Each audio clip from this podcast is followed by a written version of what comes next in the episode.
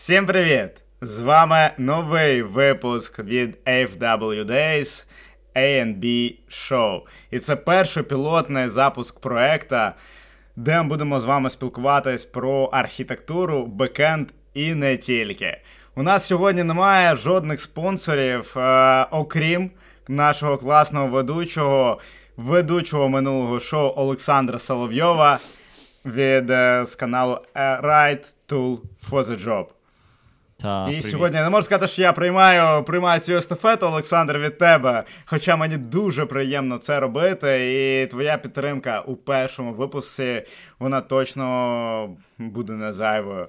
Да, і сьогодні з тобою ми якраз поговоримо про те, що ти інших запитував завжди. Сьогодні поміняємо з тобою ролями, і я буду задавати тобі, можливо, незручні питання про твою роботу.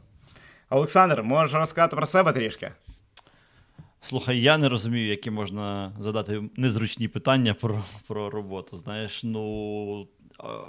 Тобто, якщо оминути там гроші і ці всі історії, то ну тут же технічне шоу, да? то технічно, ну які незручні питання реально.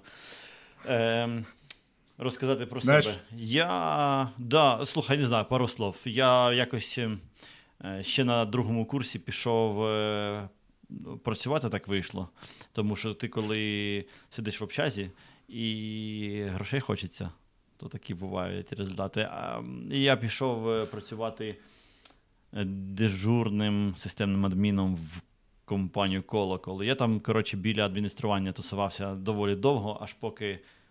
Доволі довго це зараз дивиться, ну, здається, не доволі довго, буквально роки 3-4. Аж поки на п'ятому курсі я пішов працювати програмістом на Python. І з тих пір я програмував дофіга. А потім в якийсь момент я став CTO, ну, типу, різні речі відбувалися правильно, якийсь там прогрес був, став CTO касти, і в мене друга половина ж робочого життя була CTO касти. І от я е, звідти в якийсь момент пішов в минулому році, але identity в мене ще не змінилося. Я не відчуваю CTO повного. Екс-CTO касти. Да, да, Да. я думав, дуже довго, довго думав, що написати в LinkedIn і не придумав. Через те, що я, знаєш, ще не пішов нікуди працювати на full-time, не зрозуміло, що написати, тому висить там. Ну, всі тебе зараз сприймають, по суті, як е, CTO касти, той, хто її створив. І, знаєш, е, ми ще повернемось до цієї історії. Я так розумію, що ну, ти так швидко пробіжався. А на другому курсі ти пішов е, заробляти кошти, а потім оп, і став е, CTO вже, вже у касти. До речі, це вважай 20 років, е, е, 19,5 років пройшло з тих пір, як я пішов працювати. Це був листопад 2003 року. ух, Да. скоро буду святкувати юбілей. Та ну, у мене цьому- пау- паузи були. Я, ми, я через це майло не вилетів з універу, через, цей, через роботу в колоколі. І тому я звідти пішов. І потім до четвертого курсу я до п'ятого майже курсу я не, не чіпав роботу, щоб знаєш, не вигнали, бо в мене всі засмучувались дуже з такої історії. А таке питання щодо універу. А який університет взагалі закінчував? КПІ, було- я на, на Фіоті вчився.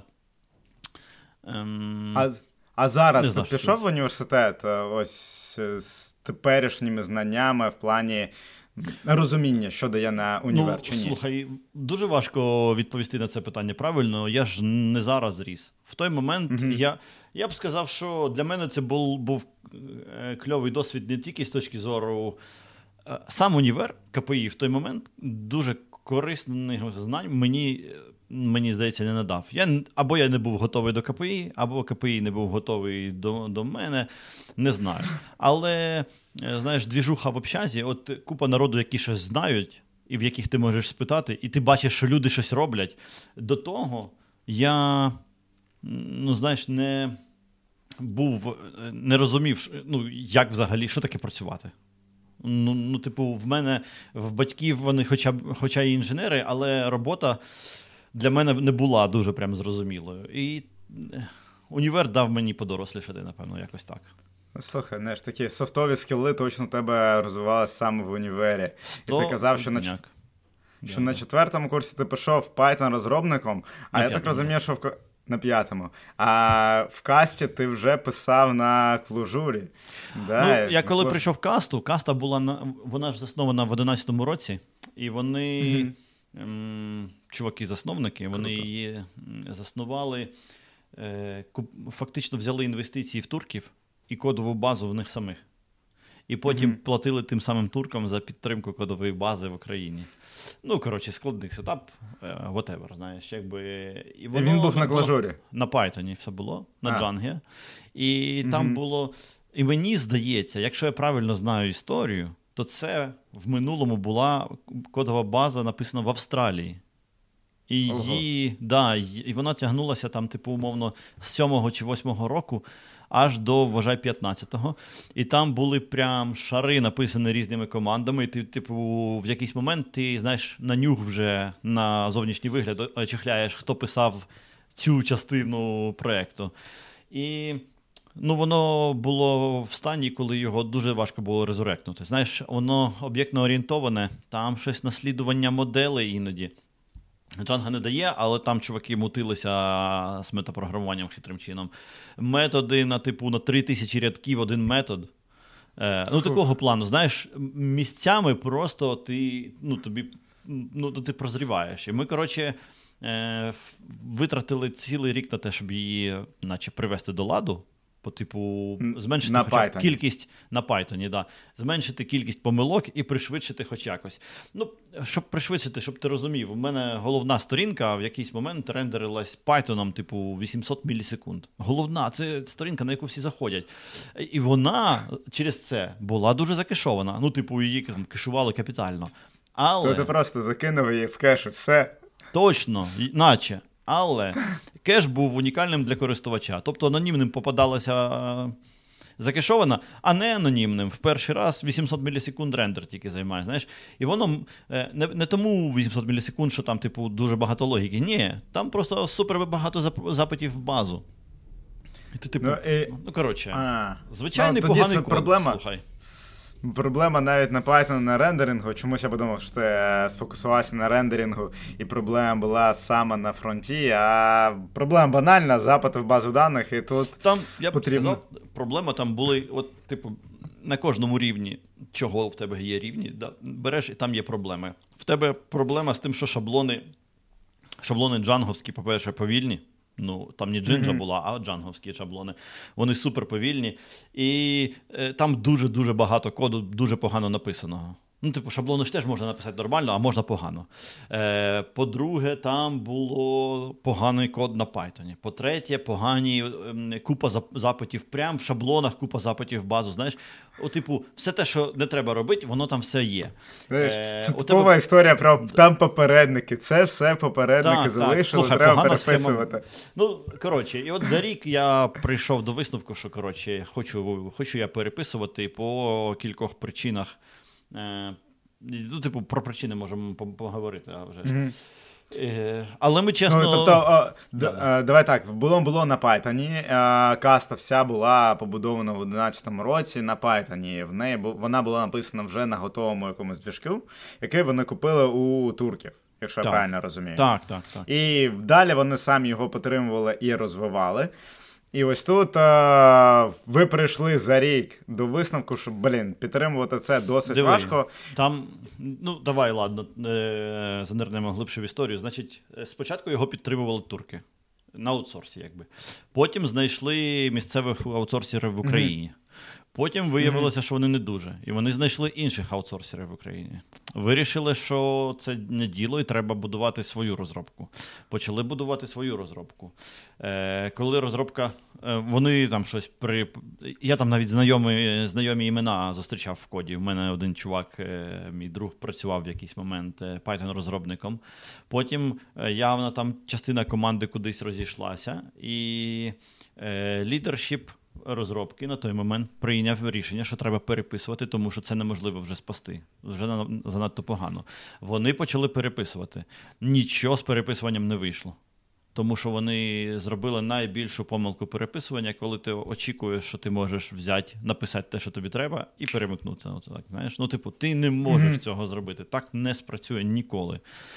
Типу, чи вони робили якісь логічні помилки, з моєї точки зору, купу в тому, що вони mm-hmm. там набудували архітектурних, але я не хочу на них е, занадто гнати. Знаєш, ну, типу, е, вони робили. Давай так, е, це скіпнемо, да? Це да, вони, коротше, диви, вони не змогли.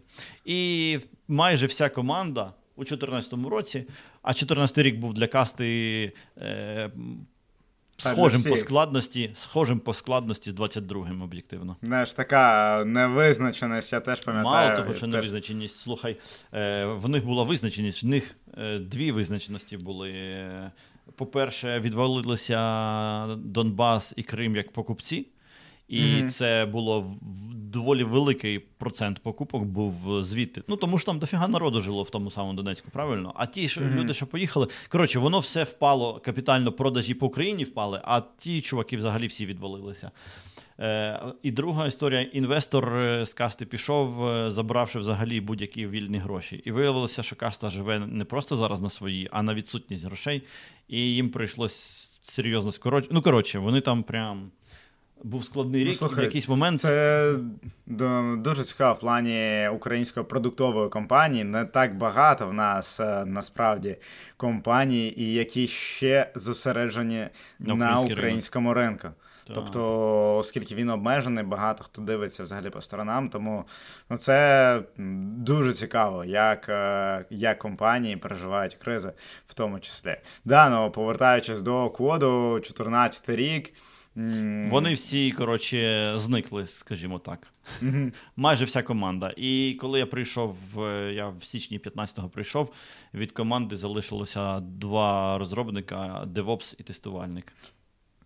Ну, слухай, нормальна ще команда. Головне, що ну, DevOps да, да, була. І ще було ще насправді було два розробника і продакт від е, продукту, який не сайт, ну, типу, внутрі, внутрішнього продукту. На щастя, вони оці чуваки взагалі були ну, критично допомогли зрозуміти, що відбувається, бо вони е, знаєш, робили продукт, який обмінювався даними і з 1С, mm-hmm. і з сайтом, і мені допомогли дуже роздоплитися в тому, що відбувається.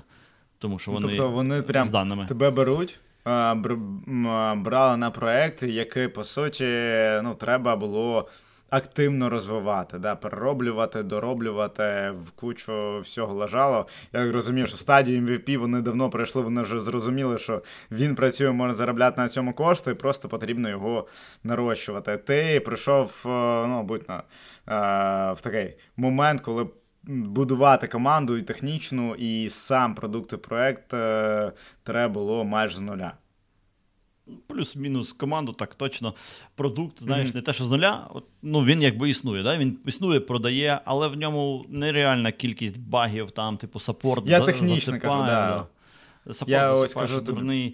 І mm-hmm. воно, знаєш, воно вже було достатньо великим, щоб оця штука, щоб архітектура е, оцього аплікухи на джангі просто була неадекватною, тому що відбувалося. Ну, типу, аплікуха на Django була написана як домашній сайт. Знаєш, якось типу, ти пишеш і хрін з ним. знаєш, такого. Працює і не трогаєш. А слухай, а в той час. Е- Сервери були свої, чи це був е, хмарний Вони купили провайдер? сервери ще на інвестиції в 2013 році, так що все в Україні. Ну, Вони так, знаходились так, в Україні? Так, в двох е, різних дата-центрах. Воно так і було mm-hmm. аж до того, як е, почали засипати Україну ракетами, і тоді каста поїхала mm-hmm. в АВС, щоб, власне, спастися від е, якщо дата-центри помруть. Mm-hmm. Да, слухай, ну там, мабуть, до цього ми ще прийдемо. Тобто, ось якраз ти приходиш, все, що було на своїх серверах, був, були девопси, були команди, був код на Python. А ти до цього мав досвід з клажурою чи тільки Python? Ну, я мав некомерційний тільки досвід. Ну, тобто, що таке досвід? Да? Мав у сенсі взяти, написати якусь штуку. Е, Мав. Слухай. Да. Це було прямо ризиковано, якщо не було такого комерційного е, досвіду. Слухай, звідки ти береш комерційний досвід? Звідки ти береш комерційний ну, досвід? Е, знаєш, як е, теж як CTO розумію, що тобі ну, е, безпечніше десь вже технологію відкотати, подивитися або наняти людей досвідчених, які мають е, досвід певні технології. да, потім її імплементувати. Давай на... я трохи розкажу за сетінг. Диви, на дворі 15-й рік. Ти mm-hmm. когось хочеш найняти, тобі приходять купа свічерів, які свічнулися не тому, що їм цікаво програмувати, а тому, що вони хочуть грошей. Mm-hmm. Я їх розумію. Але взяти людину, яка просто хоче грошей і їй не цікаво програмування, я не можу собі дозволити. У мене занадто маленька команда. Я не готовий розбудовувати інфраструктуру з project менеджерів і QA, які будуть бити розробників, щоб вони робили mm-hmm. те, що треба. Я хочу людину, яка, яку можна самостійно відпустити щось робити. Таких людей на ринку майже нема. Мої майже всі друзі звалили. Ну, типу, не можу піти mm-hmm. і друзів понатаскати в проект. Е, типу, тих, кого я б хотів забрати, майже всі поїхали з України в цей момент. У 2014 році. Е, в восьмому поїхала якась кількість, в 14-му. Е, коротше, нема. Знаєш, mm-hmm. так, типу, свій нетворк не можна тапнути, е, з, з вулиці наймати. Блін, таке приходить на співбесіду. Ну, типу, ну коротше, це абсурд взагалі. Тому я на це дивився. У мене були випадково, в мене було чотири чувака от на сайті в той момент. Е, mm-hmm. І вони всі були адекватні. І я кажу, що чуваки, дивіться, дивіться, в мене ось думка поїхати в цю сторону. І в мене ця історія була з кількох сторін. Знаєш, по-перше, е- в умовах, коли в тебе не буде величезний бюджет, я типу не розраховую на те, що бюджет буде здоровезний, якийсь, я зможу виростити до 80 програмістів там команду чи що. Я хочу умову якомога більш ефективну, щоб е- зробити якомога більше е- мінімум часу, правильно? Мінімум людей теж. По-друге, я хочу мову, яка відрізняється від Python. Чому? Тому що ти кажеш, чуваки, е, комусь даєш якийсь кусок і кажеш, зроби його, ну, типу, щоб ну, типу, нормально, там, типу, багато запитів, е, все все погано. І він перероблює, але купа дурних рішень перетікає в новий, в новий солюшн, тому що він дивився на старий. І ти, ну, типу, я не можу клонувати там, мовно, свої знання в чиюсь голову, але я можу розірвати, відірвати йому можливість писати так, як було написано. Це, це прямо трошки... цікавий point. Да, Ти прямо з іншої сторони до цього підвів. Взяти щось радикально інше, аби не зв'язувати, не дати можливості зв'язати зі старим кодом. Так, так. Е, е, Річ номер три. Е, оця вся історія з Джангою, вона гіпернеефективна. Ну, тобто, Python повільний, ORM повільний, е, те, як ORM будує квері, вони повільні. Те, як легко тобі ORM дає будувати ці квері, це теж дає свої, свої результати. Да? Це повільно. І цей весь весь підход він гіпернеефективний. Так, він, типу, ефективний з точки зору швиденько щось наляпати, але коли в тебе вже є готовий продукт, то зміни відбуваються не швидше, ніж без всіх цих костелей навколо. Да? Тому що ці костелі ті, що тобі Django дає, вони допомагають тільки на старті. А потім виявляється, що в тебе AUS фреймворк не годиться для тебе, тобі треба його перероблювати. І в тебе дві таблиці користувачів, знаєш? В тебе дві таблиці користувачів, тому що одна це джанговська, друга твоя, в якій додаткові поля, тому що манкіпачі джанговську, тому що можливість це робити з'явилася занадто пізно і переписувати проект вже ніхто не буде, тому що ну, там дві таблиці. І у тебе навколо кожної шняги в джангі стоїть купа своїх надбудов, які, знаєш, неефективність помножують. І, значить, я, е, я запічив Андрію е, CEO своєму. Е, тему про те, що чувак, давай ми будемо дивитися не в сторону будування купи команди з будь-кого на ринку, а будемо будувати невелику команду е, крутих чуваків. Ну, типу, вони будуть розвиватися. І буде кльово. Ну, типу, це інший підхід. Це е, важче знайти одну людину, одну людину. Кожна людина важливіша для тебе. Але при тому тобі значно простіше менеджити, в тебе значно вищий velocity, тобі значно простіше е, всіх знаєш зібрати в одну сторону направити. Тому що коли команда велика, знаєш, як Е, Буквально вчора в коментарях Hacker News я там попав на один цікавий коментар, де чувак пише: якби я в Spotify не був в той момент, коли вони росли, я б ні, ніколи не повірив, що таке стається. Але коли Spotify там виріс, не пам'ятаю, що він там про розмір каже, він перестав е, е, втратив змогу робити будь-що взагалі. От все, що там ще якось відбувається, воно відбувається, а щось нове зробити вони не можуть. Тому що команда велика велика. компанія, да. Так, так. Є. Так, Я ну погоджуюсь з твою думку, це маленькі команди набагато гнучкіше, швидше можуть виконувати, тому що бюрократії мінімум стається. Так, так. Ну, Да. типу, умовно, CEO знає кожного програміста, знаєш? Ну тому що тих Да. програмістів, де це. І кожен програміст знає CEO і може Так, підійти запитати да. напряму. Так, І типу, можна можна так? спитати, чому ми робимо оце, воно здається неефективно. Ти, як програміст, коли ти робиш, ти часто дуже задаєш собі питання, якого біса ми взагалі це робимо. І ну, кого краще спитати, як не в CEO, да, коли це важлива зміна. Ну, типу, Ну, очевидно, коли коли там... є така можливість, це дуже круто. Коли там на відстані руки там дня можна вирішити питання бізнесові і прямо на рівні CEO, це круто. Знаєш, Ну, коротше, разі. Це очевидно контроверсійне рішення Мгм. було, да? Але я подумав, що, типу, е, каста е, знаходиться в позиції, коли потрібні знаходилася, і Сяра знаходиться, коли потрібні не традиційні, але круті рішення, щоб швидко рухатися вперед. Знаєш, по типу, роблячи те саме, що робить, ем, що роблять великі чуваки, ти не доб'єшся успіху. Тому що ти, як мінімум, будеш їх е, просто. е, ну, ти, ти не будеш їх доганяти. Як мінімум, ти будеш з такою самою швидкістю, як максимум, з такою самою швидкістю рухатися, правильно? Роби щось Да. дивне. Ну, от е, це воно, це дивне. Ну, слухай, Е, знаєш, воно спрацювало, на мій погляд, дуже кльово. Ну, типу, Ну, а ну таке питання ось про рефакторинг переписування. А у вас не було такої ж самої проблеми, як у минулої команди, яка просто взяла з нуля переписати. Цікаво саме звісно, процес. ні. Тому що. Знаєш, Да, перехід ось цей до продуктової е, продукту з Python на нову мову програмування. Це було повністю знаєш, е, таке. ем, Рішення о, одним ви модулем все принесли, чи ви розбили просто на різні мікросервіси. Ось тут, е, і потім просто поступово викачували нові фічі, і вони вже були на клажурі. Як ви з цим працювали? Це перехід Диви, у нас був один мікросервіс на Django на 60 тисяч рядочків, і Мгм. е, інший на кложі. Ну, типу, ніяких, очевидно, мікросервісів, нічого, просто два моноліта. Один на Django, інший Мгм. на кложі. Що ми зробили? По-перше, е, я навіть не знаю, що перше. Коротше, я, як перенести з, однієї, з одної мови програмування на іншу? Ну, типу, ти береш, робиш мінімальну штуку, яка щось там саппортить. От на кложі береш і робиш щось, що саппортить новий якийсь use case. Я зробив, е, у нас була маркетингова розсилка, і вона ходила в Pythonівській API, який ну, неймовірно тормозив просто. Там, типу, Django на Django поганяла, і воно було супер просте. І я думаю, йолки-палки, і зараз подивимось. І написав цю хрінь на кложі. І вона, знаєш, відповідає за 10 мілісекунд. Рендерить той самий JSON, що треба було, тільки не півтори секунди, а 10 мілісекунд. Там нема що робити, розумієш? Тобі А вона той... до бази не ходила?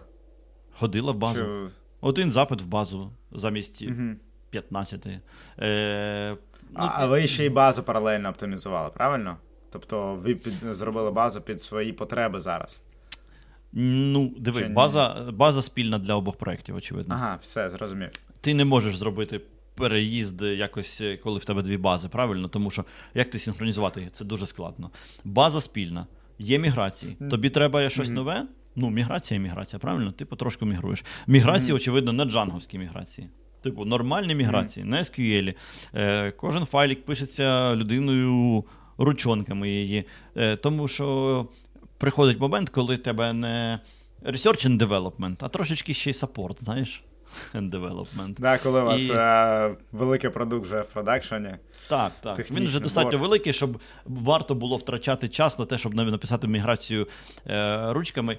Кожну міграцію дивиться ОПС. Ну, типу, є чуваки, які відповідальні за інфраструктуру, правильно? Які ну, не розробники, адміни, фактично. І кожна міграція її повинен зарев'ювати ОПС і сказати: ну, типу, чи нема западла. ОПС не може бізнес-логіку перевірити міграції, але він скаже, що чувак, ну це залочить цю таблицю, яку ми постійно ходимо. Або ти можеш сказати, диви, чувак, нам дуже треба оцю тут міграцію зробити, не знаю, що робити. Він тобі каже, добре, добре, вночі. Знаєш, там, типу, замутимо. Таке теж бувало. Ну, типу, особливо вважаючи, як у нас Джанга трималася за таблицю з розмірами, це просто охренеть можна було. Ну, типу, там ніколи не бувало такого, що ти можеш на зробити міграцію. Тому в якийсь момент я плюнув і зробив нову таблицю, коротше, і ми потрошку переїхали на нову таблицю, стало лег- легше. Ну, слухай, да, такі. Ти, типу, знаєш, типу, кожну кожну хрінь, яка відбувалася, ти не можеш е, описати. Ну, типу, багато всього відбувалося. Але ти ж приймаєш рішення, дивлячись, ну, в моменті, правильно. Е, основні принципи були такі: ну, типу, не здохни. Ну, типу, твоя міграція не повинна вбити, правильно? Е, mm всі переїзди відбуваються поступово. Най, Найскладніше найскладніше взагалі з того, що ми робили, було запустити першу сторінку на Clojure. Тобто ми вирішили, ну тобто там, знаєш, пере... лендінг, перший... да, пейдж. Перший пейдж, правильно? Так, так. Стартовий. Але яко, яка б не була, сама перша сторінка найскладніша, складніше, ніж всі інші, тому що у тебе, окрім сторінки, ще є купа функціональності. Знаєш, попап з логіном і оця вся історія. Ну, типу, е, е, корзина показується з кількістю. У тебе, ти коли переходиш mm-hmm. з джанги на Clojure, ти хочеш корзину з кількістю все одно бачити, правильно? Це значить воно share. Ну, Тобто, у тебе, окрім логіки, там, відмалювати оце головну сторінку. Є ще купа саппортної логіки. А розкажи ну, тоді, ну, ми сюди ось підходимо, там рефакторинг Python і клажури. Скільки часу зайняв ось повний переїзд, коли відмовились від Python? Чи відмовились е, взагалі? Значить, Django викинули оцю сайт на Django, викинули mm-hmm. з е, продакшену у квітні 22-го року. О, а, ну слухай, типу, був час відмовитись, знаєш, так. Там, да, цікава історія, що якби ніхто нічого в нас не робив. І mm-hmm. один, власне, з е, програмістів такий, типу, все одно робити нема чого. Там в Джангі залишилось дві останні шняшки, пере... спокійно переніс, мігрував, mm-hmm. і все, Джангу вимкнули. Історичний момент, знаєш. Е, Не було ніякого поспіху не насправді. Ну тобто, uh-huh. був поспіх, е, я йшов по головному шляху.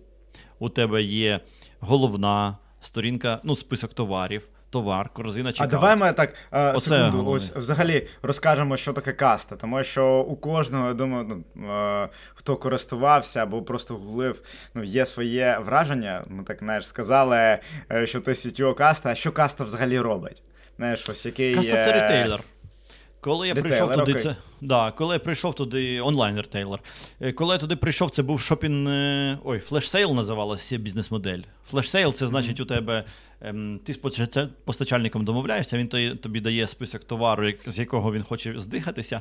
Його викладають на сайт. Три дні він тільки є в продажі по кльовим цінам, значно кльовіше, ніж будь-де. Через три дні все закривається, і воно відвантажує е, товар. І воно дуже кльово працювало в 2015 році коли mm-hmm. були. Е, все, що не продалося в 13-му, в 14-му, воно там е, коротше, валялося, і вони зливали. Скидали. А потім а потім е, наші ретейлери офлайнові навчилися замовляти тільки те, що треба. І кількість стоків зменшилася, і кашті стало важкувато зливати стоки, бо їх не стало, тих стоків зайвих. І Ну, тобто, якісь були, але не в тих вже обсягах. І поступово вона, вона переключилась на те, що називається General Merchandise. Ну, типу, загальний каталог. Mm-hmm. І всі ці товари, які є в наявності, вони є в каталозі. Якісь навіть по full price у. Що для касти було, всі дуже переживали, чи взагалі будуть люди заходити це це купляти. Ну, як виявилося, будуть і заходять і купляють. Для касти це було Мені дуже здається... дивно. Знаєш, вона дуже довго працювала в моделі, типу, скидки 70 плюс відсотків. І тому mm-hmm. це страшно було. Коротше, full price, знаєш. Ну, я пам'ятаю, що про касту, як ти я почав користуватися, але коли вони дали можливість тобі за невелику суму замовити там отримати безкоштовну доставку 10 речей, приміряти те, що ти хочеш, і залишити собі одну, а 9 відправити назад. Я не знаю, чи це був е, хак чи не хак, але ти реально замовляєш 10 речей різних розмірів, і замість того, просто щоб йти в магазин, для мене це була зміна парадигми. Тобто магазин приїжджає до тебе, ти все поміряв, виміряв і повернув речі, які тобі не підходять. І вони, мабуть, були одним із перших, хто дав таку можливість. Я не знаю, скільки це було. Е, Бізнес виправдано, Хоча, ну, типу, це було зручно. Да, це кльово, саме такий кейс. Але знаєш, маржа не настільки велика, щоб mm це все окупити. Воно воно і зараз так може насправді зробити. Типу, йдеш, купляєш Каста Black, це аналог Amazon Prime, за 300 гривень. І у тебе на рік є безкоштовна mm-hmm. доставка. І тоді е, купляй скільки хочеш. Але каста дуже страждає від такого комплішена. От, тобто, у тебе є така а... штука, зараз секунду, completion, знаєш? Mm-hmm. Completion – це uh... процент, скільки товару товару залишилося в людей, скільки ну, Все, зрозумів, да. Скільки з того, що ти вважаєш своїм доходом, насправді доход. Да? Mm-hmm. І коли completion падає нижче, умовно, половини, то це дуже боляче. Ну, це прямо да. не, знаєш, вони точно працюють в нетиповому рутейлі, і це. Ну, ну типу, складність в тому, що ти працюєш в одягу. Е, а mm-hmm. одяг, ну, одяг, типу, складна штука з точки зору. Е, Ну, цього примірок і всіх всіх інших речей, правильно. І тому оптимізація затрат на упаковку доставку в касті завжди була важливою. А е, слухай, знаєш, ось ну, ти розповів, чим займається каста, і так, з першого погляду, взагалі здається, що ну, досить типова, там, типовий проєкт. І сказати, що тут є там так. великий highload, великі проблеми. Може, ти поділишся. Ні, так слухай, highload був... не від того, що модель якась хитра, правильно? Ну окей, flash sale mm-hmm. був був дивний. Там були свої проблеми з навантаженням, з того, що. Ем, Ну, типу, дивні паттерни. Але знаючи те, що я знаю зараз, я б зробив ще простіше. Там, типу, одночасно в тебе продається на сайті буквально ну, від 40 до 60 тисяч товарів. Я б міг mm-hmm. їх просто прирендерити в HTML та і все, знаєш, і все. Нема навантаження взагалі. Е, Складність була в тому, що просто багато покупців. Тобто, касті, в касті просто багато покупців, та й все. Ну, Багато клієнтів, да? Хто так, так, купує, так, купує, достатньо купує, багато купує. клієнтів. Е, Розумієш, проблема в тому, що якщо ти подивишся на аудиторію е, от слухачів цього каналу, з них 90% mm-hmm. чоловіки. От в касті mm-hmm. так само, тільки навпаки. 90% покупців жінки. Е, ну, тобто, Послуха, Це не не значить, що там більшість, тобто більшість, а вже жіночий товар продається, але жіночий тільки половину. Ще процентів 30 е, це дитячі товари, ще процентів 20 чоловічі. Тому що це ті жінки, які купляють на всю свою родину. І вони прям нормально там є люди, які скупляються капітально. Ядро. Угу. Е, Знаєш, по типу, там дуже працює 20-80. 20% покупців купляють 80%, роблять 80% замовлень. Там такі обсяги є, чувак. Ми. Ні, я не буду ці цифри називати, бо вони Давай, там, да. є, там є страшні. прям. Там є. Ми е, був рік, коли маркетинг вирішив е, відправити 10 найбільшим покупцям там якісь подарунки. я тобі скажу, я від цих цифр дуже здивований був. Дуже був здивований. Там. Ну, це не нормальні цифри. Ти не повинен стільки на речі витрачати.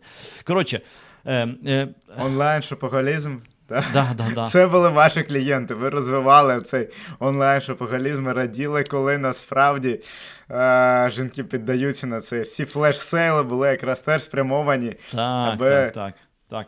Слухай, ну я в мене до них, ну, ну, типу, я не думаю, що вони не в адекваті. Ну, Нормальні люди, там, типу, більшість з них mm-hmm. люди з, з грошима, вони не помруть. А ще там була одна штука, це була общага. Вони купили карточку, щоб безкоштовна доставка була. І вся общага, там жіноча общага, і вона, типу, одягалася на систему.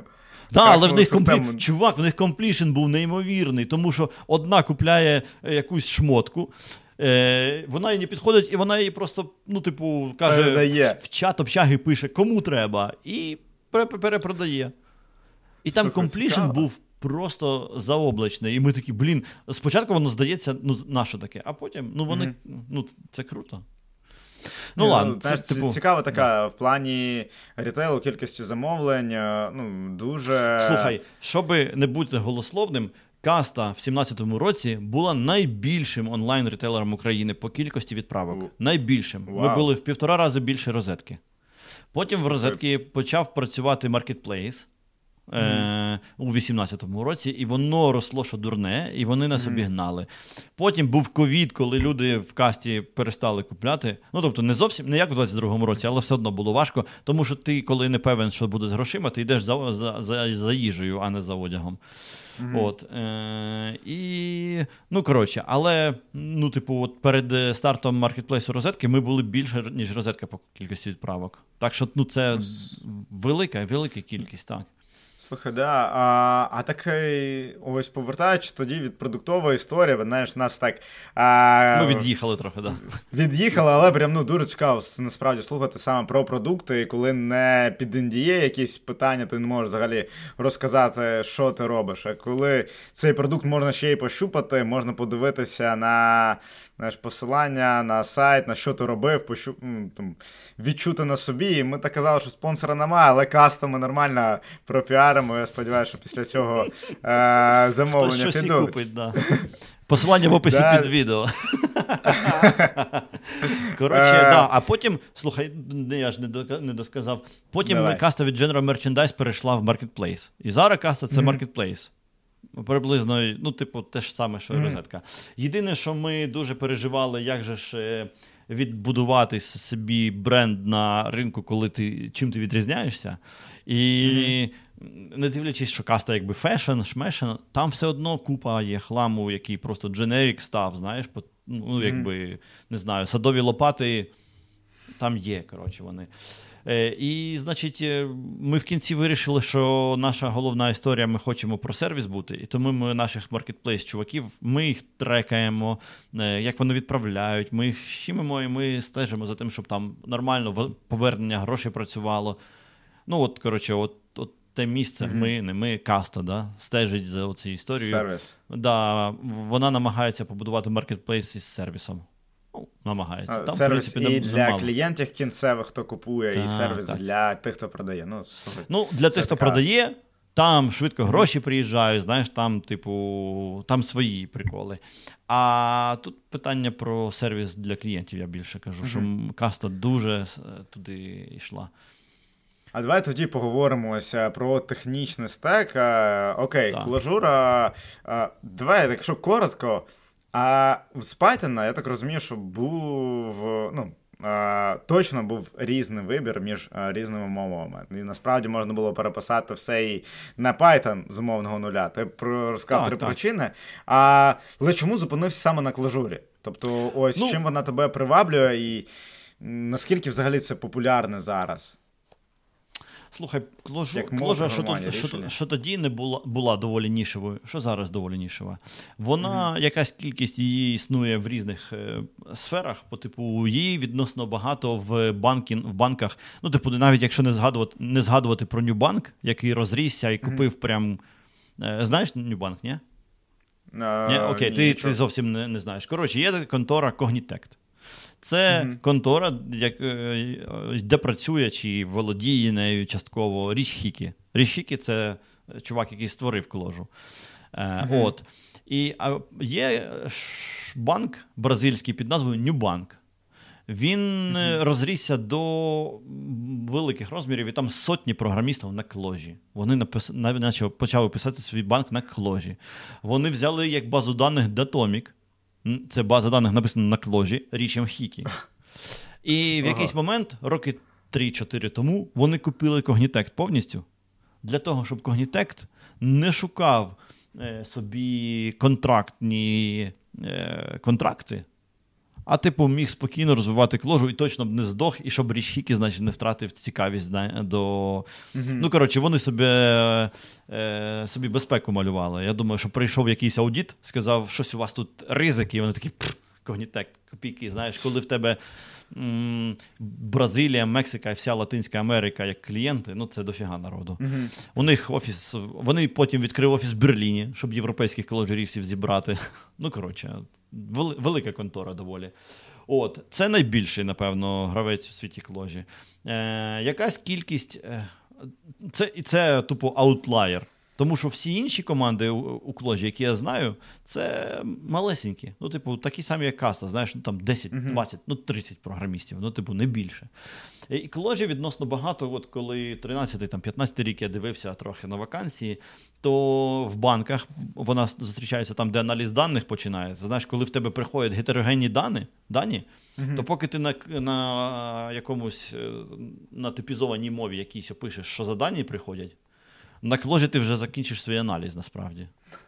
Правильно? Ага. Тому що... Ні, ну, а, слухай, ну, а, а розкажи ось про самокложу, тому що я думаю, що багато хто, е, оскільки вона не сильно популярна в Україні, да, там, навіть не чули і не копались у те. Тобто, ось які є основні переваги, чому вар... коли варто зглянути на неї як на основну мову для проекту? Слухай, ну вона general purpose мова. Типу. Mm-hmm. Ем... Можна пообговорювати, мені простіше було б обговорити, коли не варто на неї дивитися. да? Коли не варто. Коли, коли не варто. Да, Коли коли embedded, не варто. Коли embedded. Ну, типу, це mm-hmm. GVM, який там це... embedded. Е, Плюс, коли е, коли ти пишеш команд-лайнові тулзи, там вже є. ну, Зараз вже краще стало. Раніше е, time to знаєш, launch був якийсь в десятках секунд може вимірюватися, поки там сетап всього відбудеться mm не дуже кльовий. Зараз є бабашка, наприклад, це скриптова кложа, і вона швидко запускається. Е, але загалом не знаю, це не мій, не моя історія. І е, і все. Ну, типу, ну, Я ж правильно розумію, твоїх, що твоїх... це навіть не об'єктно орієнтоване програмування. Це Окей. про функціональне. Диви, по-перше, у мене на каналі е, є м, е, відео. Посилання там, на канал буде стрім. в описі? да, да або в коментарі. Коротше, е, у мене є стрім, е, якось я пару років тому зробив е, чому кложа. да? Що мене приваблює в кложі зараз. Я не певен, що він розкриває тему, але кложа це лісп на JVM, mm-hmm. функціональний. Він, очевидно, має якісь здібності до об'єктно-орієнтованості, тому що інтероп з Java потрібен. В нього дуже простий інтероп з Java. Тому ти mm-hmm. можеш напряму юзати джавні ліби, не заморочуючись якимись врапперами, шмаперами. Воно не виглядає ага. як foreign function interface, воно виглядає просто як виклик як чогось. Ти можеш Java підсунути свій інтерфейс, можеш Java інтерфейс заюзати. Коротше, no problems. Він динамічно типізований, є різні підходи до gradual typing, е, але жоден з них не став таким прям хітом, як в Python, той же самий оцей Pythonівська типізація. Тому вона mm-hmm. дуже динамічно типізована. Е, Вона. Е, Динамічна типізація це не це не, не дуже погано. Чи... Ну, слухай, я от за останній час зробив собі висновок. Коли ти як людина пишеш код, ти хочеш писати його якомога швидше. Тому mm-hmm. динамічна типізація це очевидно для людей. А от коли AI генерує код, ти хочеш, щоб він був якомога більш надійний зі всякими костилями. Тому статична типізація це для генерації. Ну, слухай, я так. Е, я сам з PHP. Я надіюся, що типу... хтось е, з програмістів на Расті дослухав до цього моменту і піде в коментарях, напише свою думку. Або там Haskell, whatever. Знаєш, я... Це буде дуже цікаво, тому що, ну, як на мене, статична спізація навіть. Коли сам пишеш код, вона набагато простіше. А, де Слухай, ну, Динамічна типізація це не значить, що немає ніякої типізації. Правильно, коли ти хочеш інкрементувати mm-hmm. строку, то воно тобі тобі лінтер все одно. Ну, тобто на кложі є лінтери, які тобі скажуть, що чувак, ти тупиш. А слухай, в JS воно тебе... буде нормально, так? Да?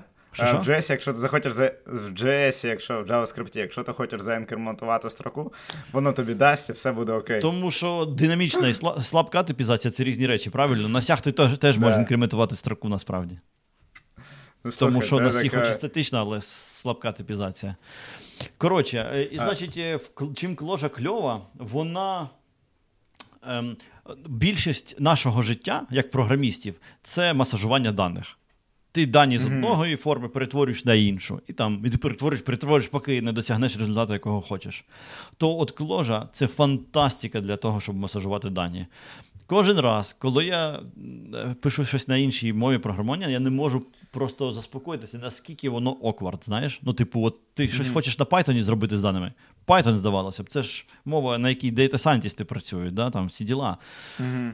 І воно таке прям, о Боже, чувак, стільки рядочків коду просто не треба написати, щоб виразити якусь просту ідею, а ще регулярно якийсь цикл треба фіганути, щоб щось сказати. І ти такий. Ах.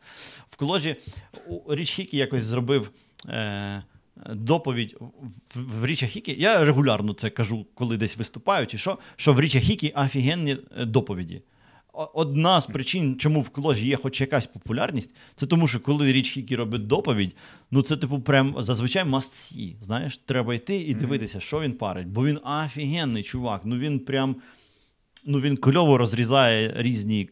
Складні концепції на шматочки, так що ти можеш потім про них розмовляти взагалі. Тому що про знаєш, для мене для мене трансформейтів, я коли почав дивитися на кложу, тому що подивився доповідь його Simple Made Easy. Е, ідея доповіді, що кложа була створена для того, щоб зробити написання простого коду легким. І от якщо ти не бачив цю доповідь, оця фраза тобі взагалі важко дається для усвідомлення. Ні, вона дуже крута. і да, да, да, але вона, Легким вона... і швидким при цьому. Так, так, ну Легко, швидким швидко. то таке вже. Знаєш, Е, е, знаєш, є така фраза англійська stumble into success. Що ти, типу, Ні. щось тикався. Ну, ти, типу, ідея в тому, що ти тикався в стіни в якісь там е, е, в щось, і випадково хопа, успіх. Да, да, зрозуміло. То от да. е, е, хороший інструмент повинен тобі давати впасти прямо в успіх, правильно? Угу. Наприклад, React поганий інструмент, тому що, щоб на React зробити швидкий сайт, треба попотіти. А по Зараз дефолту в тебе. набіжуть. Так, да, да, це окей. Я, я, це, я, я це регулярно е, вже роблю. Нехай набігають. Так от. Е, Треба попотіти, щоб зробити швидкий, хороший сайт на реакті. Accessibility в жопі. Е, Всі твої. Ем, те, як воно працює, типу, мишка клацається, клавою не клацається. Така хрінь, да, тому що в тебе там десь онклік висить, і, і коротше, ти на дів не можеш е, клавою натиснути. Коротше. М- дуже багато тобі треба потіти, щоб на реакті зробити хороший сайт. Це поганий інструмент. Хороший інструмент. Це той, який дає тобі зробити добре е, по дефолту.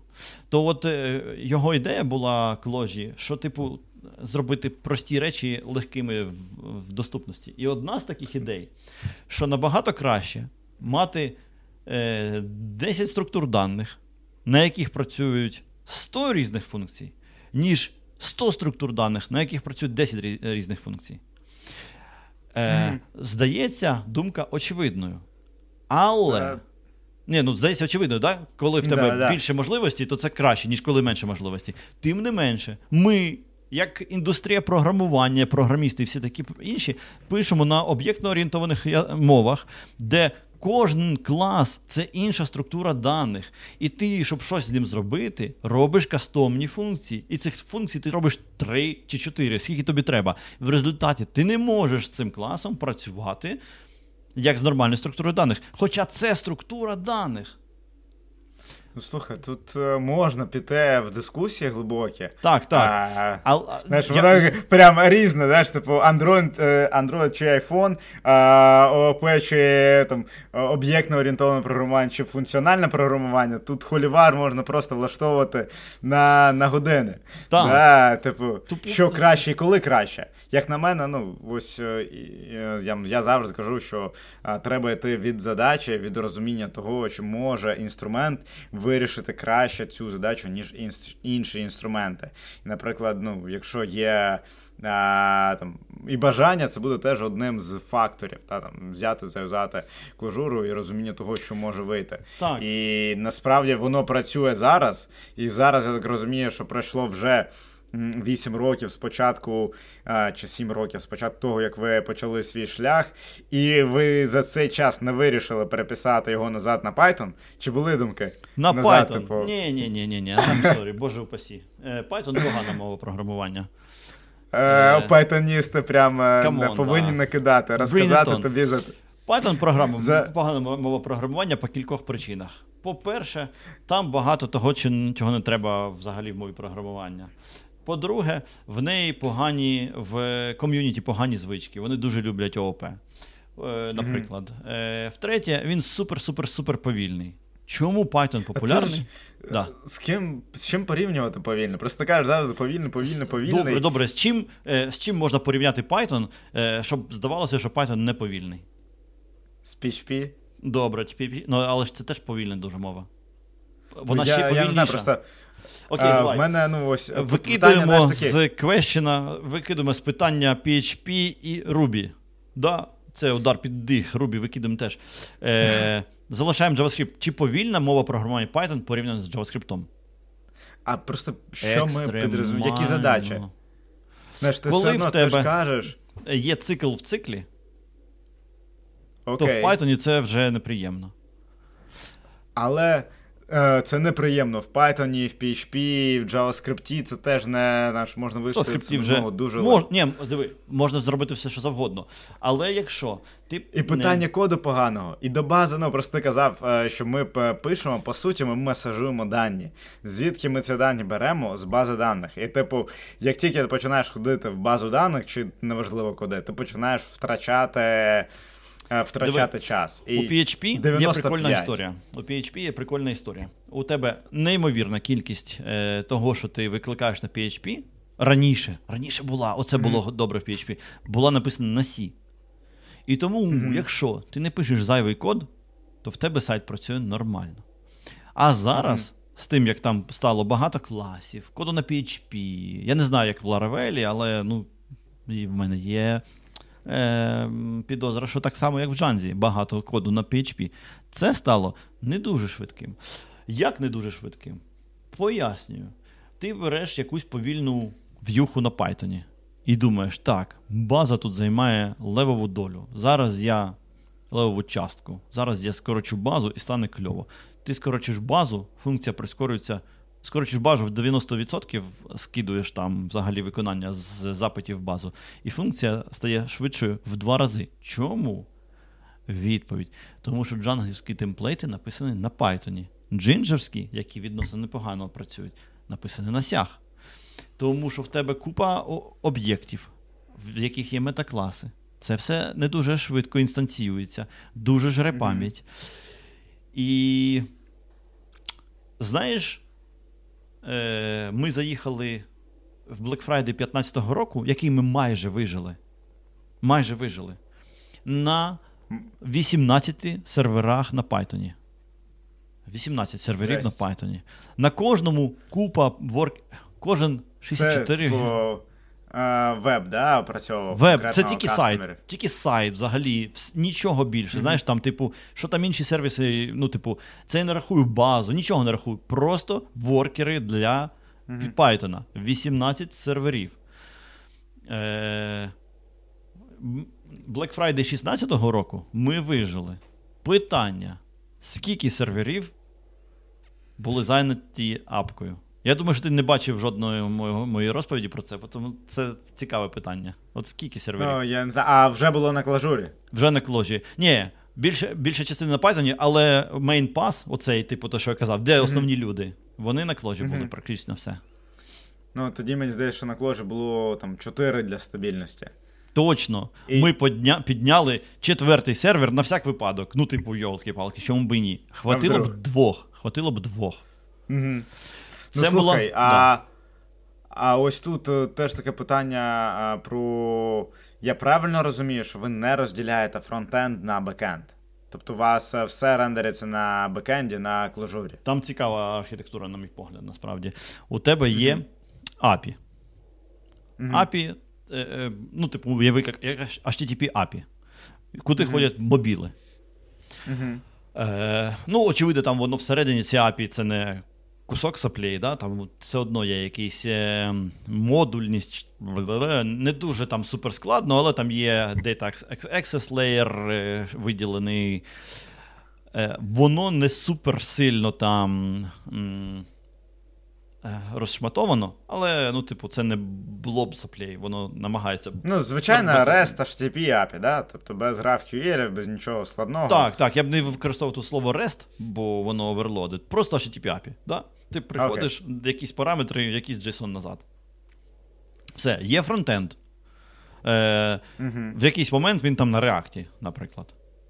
Uh-huh. Ну, Зараз більшу частину не на React і, тоді більшу частину на React і, це насправді не важливо. Тому що як рендериться фронтенд? Фронтенд іде, він в, в тій самій кодовій базі, і той самий app server його рендерить. Просто інші урли. Uh-huh. Тобто в тебе є якийсь API, це в API, а є щось там, просто слеш, наприклад. Він йде в, фронтенд. Правильно? В тебе є два роутери. Роутер 1 розрулює фронтенд, роутер 2 розрулює API. Все. Коли е, фронтенд рендериться, він за даними ходить в API. Угу. Але не по HTTP, а просто кличе його як функцію. Угу. Ну, економить дуже багато часу. Там, причому такий прикол був, е, що спочатку воно було. Е, що спочатку воно було. Ходило в API, і API йому проганяв всі свої мідлварі, в тому числі і в тому числі і JSON робив з нього. Типу строку JSON-ову. А потім фронтенд брав, парсив цю строку, JSON-ову строку mm-hmm. і рендерився. Е, А потім я ну, в якийсь момент до мене дійшло, що там JSON в тупу in-process генерується, а потім парситься. І я, значить, ну там спеціальним індикатором, що це значить, всередині, він ця ця мідулар від, відключається.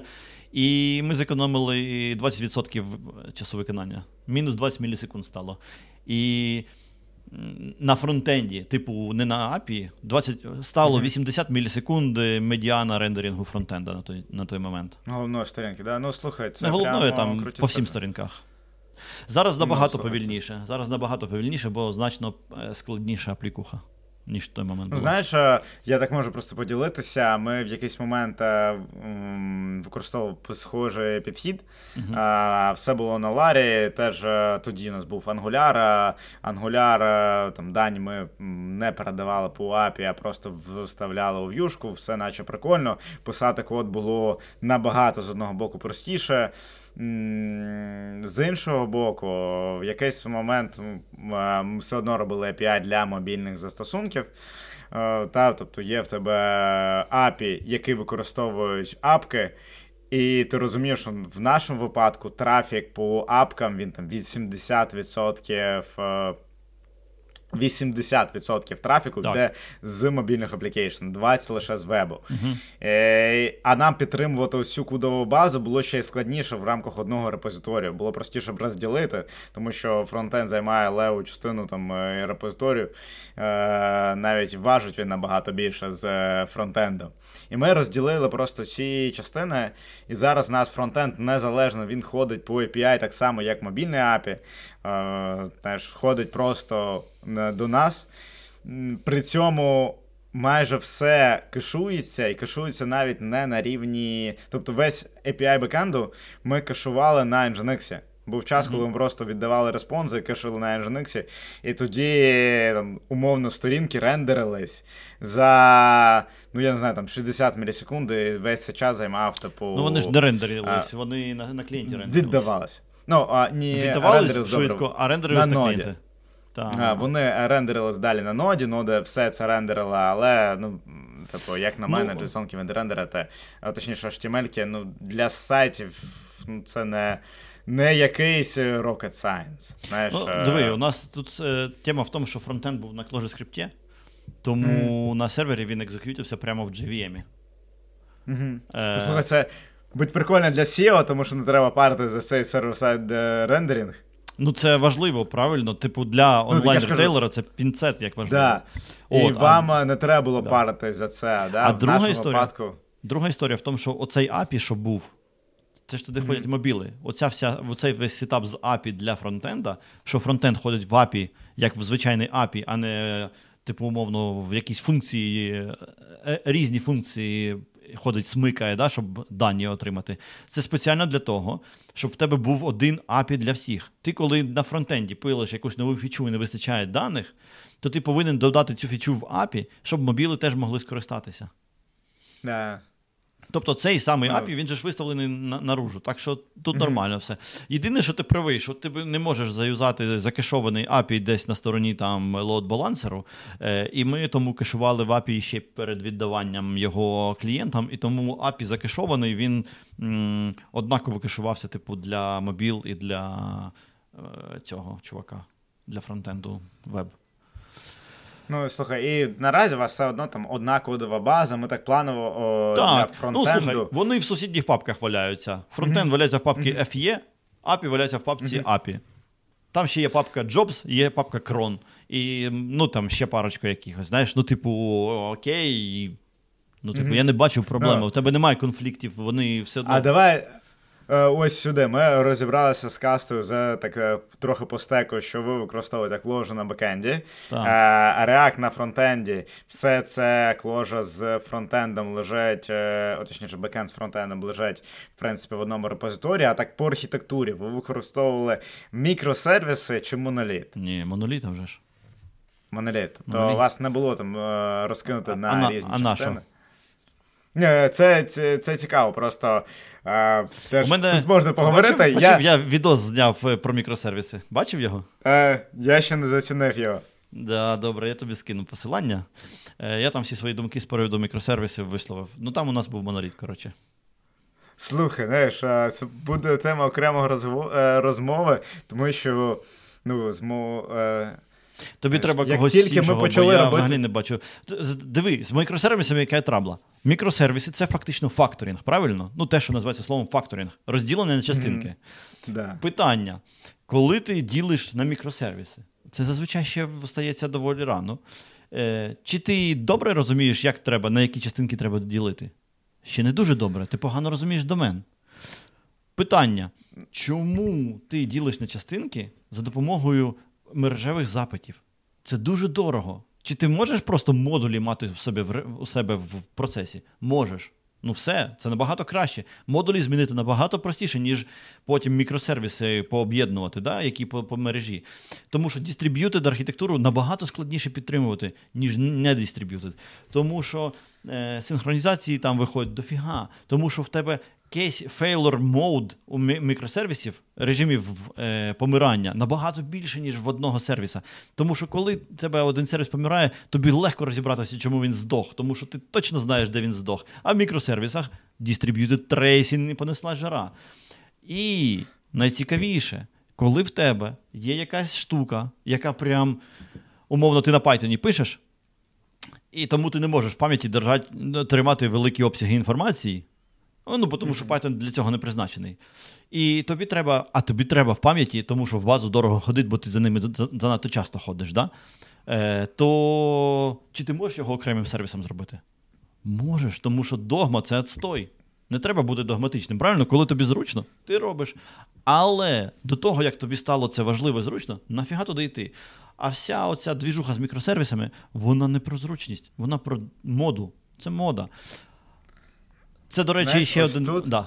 Е, ось ось сюди. Я з тобою погоджуюсь насправді щодо монолітів і мікросервісів, тому і як на мене, написати класний моноліт а, набагато складніше, ніж написати типу мікросервісну архітектуру. Ні, Е, Завжди не сто...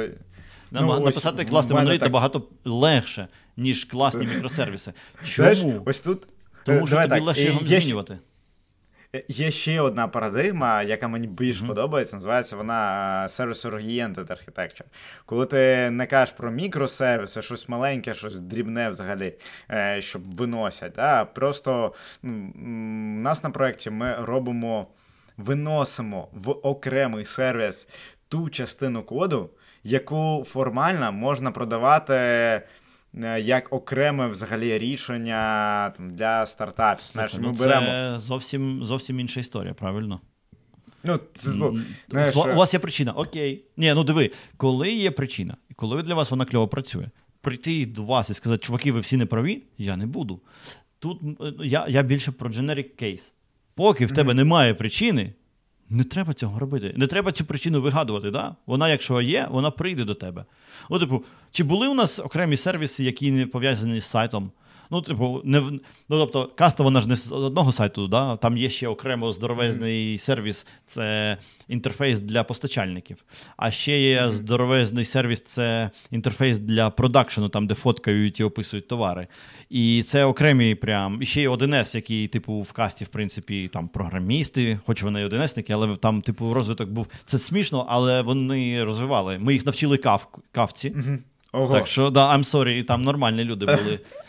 Так от, слухай, чи це Як це сформулювати? Але це не мікросервіси. Це чотири здоровезних сервіси. Але були і мікросервіси. Типу, був сервіс, який ходив е, куди треба і робив фотку сайта е, для, ну, на ноді, папетір там mm-hmm. запускав. Ну тому що нафіга його тримати у себе, знаєш, ну, запустилися як сервіс та і все. І таких якась кількість була. Ну, типу, коли зручно його виділити, щоб він не заважав. Ну, базару нема.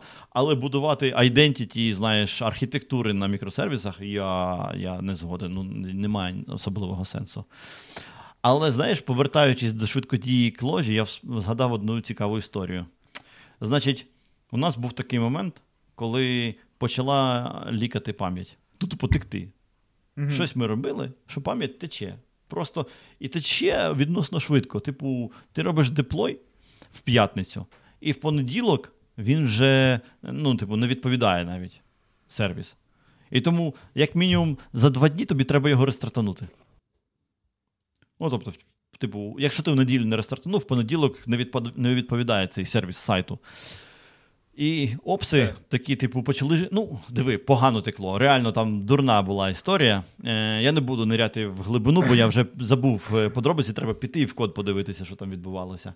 Е, Чи піти в якусь презу, де я розповідав про це. Не пам'ятаю, де це можна знайти. Коротше, фіча в тому, що опси почали жалітися. Що, типу, якого біса? В Python я руками ніколи нічого не рестартував, а тут приходиться рестартувати. І я їм, значить, даю лінку на доку UVSGI де чорним по білому написано, що якщо ти не задаси цей кастомний параметр, то через тисячу запитів до цього процесу він буде рестартований. Чому? Тому що Python тече, що дурний, бо там гарбіч колектора. Це, ну, типу, це е, смішна херня. Да. Нема там ніякого гарбіч колектора. Тупо тисячу, кожних тисячу запитів. Бляха-муха, у нас тисячу запитів відбувається за секунду. У нас тисяча запитів це менше секунди. Знаєш, які тисячу запитів? Ми знайшли цю проблему, і все, вона, ну, типу, ми ми просто взяли е, пару раз memory dump зробили, і в якийсь момент ти такий, типу, блін, очевидно стало. Ну, знаєш, типу, у тебе для GVM mm-hmm. є купа інструментів. Так от, через те, що GVM у тебе може жити тижнями без рестартів. Ну, він нормально живе зараз, ніяких mm-hmm. проблем з тих пір. Е, Ні, ну, слухай, були проблеми з тих пір, да, ми їх знаходили і коцали. У нас. Е, в пам'яті лежить купа е, даних. Тобто сервіс, коли стартує, він бере і з бази викачує, наприклад, всі характеристики. Чому? Тому що в товарі характеристики це айдішники, правильно? Купа айдішників. Mm-hmm. І щоб їх е, на Python, значить, е, замасажувати в щось нормальне, ти в базу денормалізуєш і пишеш всі їх строкові значення.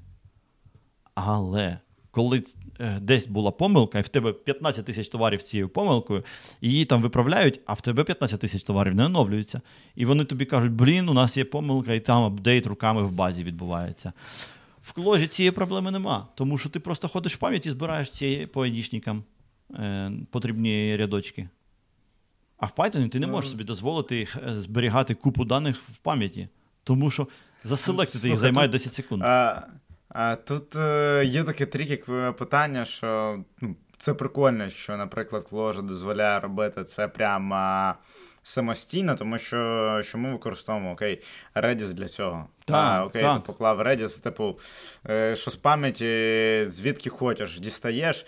Тут же ще є інша проблема, що формально то в тебе може бути запущено 100 різних інстансів воркерів з твоєю кложею, і потрібно покласти кожному їх в пам'ять. А з Redis в тебе один раз дісталося дані, да, вони ну, на одному сервері лежать. Це ж робиться просто нотифікашкою. У тебе, коли прилітає, наприклад, як оновлюються оці ем, ем, е, лейби? Ну, характеристик, mm-hmm. типу, виправляється помилка. Помилка виправляється не на сайті, а в продакшені. Там хтось пише: продакшн публікує нову характеристику, вона прилітає в кавку і пишеться в базу. Але вона прилітає mm-hmm. в кавку, а всі воркери законекчені на цю штуку, дивляться на цей топік, і коли там нова характеристика, вони такі, а, оновитися, чи рік. Ну, тобто, ну, це, Слухай. знаєш, pull-based, ну, чи push-based. Коротше, ти зрозумів, не треба ходити до кожного да, воркера і казати, вони самі дорослі люди, їх нема ста, їх вісім. 15, 4. Ну, типу, зрозумів, вони ну, вони здоровезні, вони жирдяють. Ну, знаєш, Це це, типу, це прикольно. да. Сидить чувак на сервері з 32 там, гігабайта оперативи. І він повністю на цю всю шнягу. Я це... уявляю, як там перехід з е, це дуже, да. Це дуже дивно. На але АВС. Це... Слухай, е, ну, типу, ти ж можеш зарентити те саме. Правильно, ну якби. Ну, я ж кажу, вдарить в плані по по коштам. Я розумію, що на Весі це коштує набагато дорожче, ніж на власних сироках.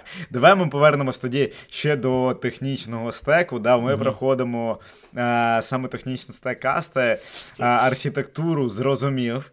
А, Тепер цікаво, а що було під капотом, які бази даних ви використовували? Тобто, де ви зберігали дані? Postgres. Це була одна. Postgres. Postgres, одна база даних. Ні, ну і ще Elastic для того, щоб е, всі ці фільтрації, пошук, вся вся двіжуха. Еластика та да. мемкеш для кешування. Так. Даних. Так. Слухай. Я в якийсь а... момент намагався зробити кешування в пам'яті прямо в JVM.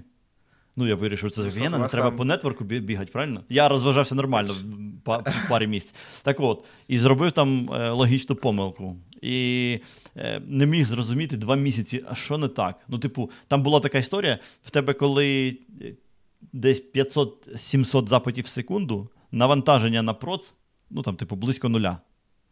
Угу. Ну, типу, загалом на касту 500-700 запитів. Як тільки стає 800, навантаження на проц різко, ну, типу, воно неприємне. Я не знаю, скільки точно, але велике. А коли 900, воно перестає відповідати і вмирає просто к чортям. Отак, типу, знаєш, Щось отак, дивно. чик, хоп, все здохло. Да, да, Дуже да. дивна херня.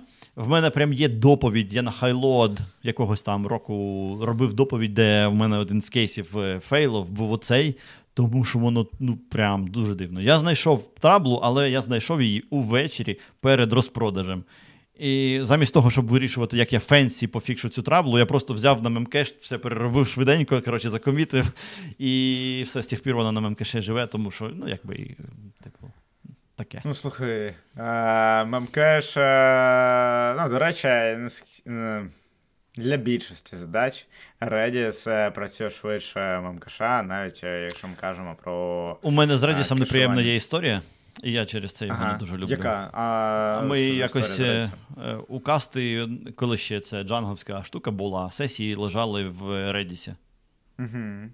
Чомусь. Не знаю, воно так зроблено було. Ну, типова історія, нормально. Так, так, так. І Redis був кластер. Типу, був мастер і слейв. Слейв був для реплікації, mm-hmm. всі ходили в мастер. І ми mm-hmm. вирішили, що нам треба оновити дещо на тому серваку, де слейв був. Він був юзався під багато чого, не тільки під слейв Redis.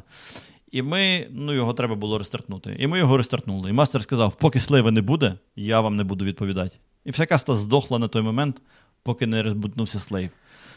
Ми пішли, спитали. Ну. В Антіреза е, в той момент. Ага. Я в вірки, я ну, типу, просто пішов і спитав його, чувак, а що відбулося? Він каже, не може такого бути. І я видалив Redis.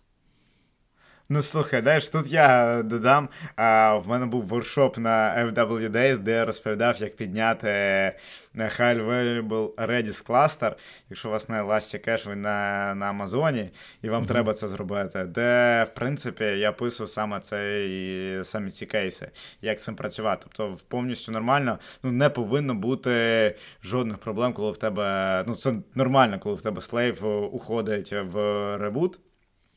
Його немає. Але, мабуть, е, там просто ставиться ще один, якщо не помиляюся, є е, моніторинг, який моніторить якраз е, весь твій.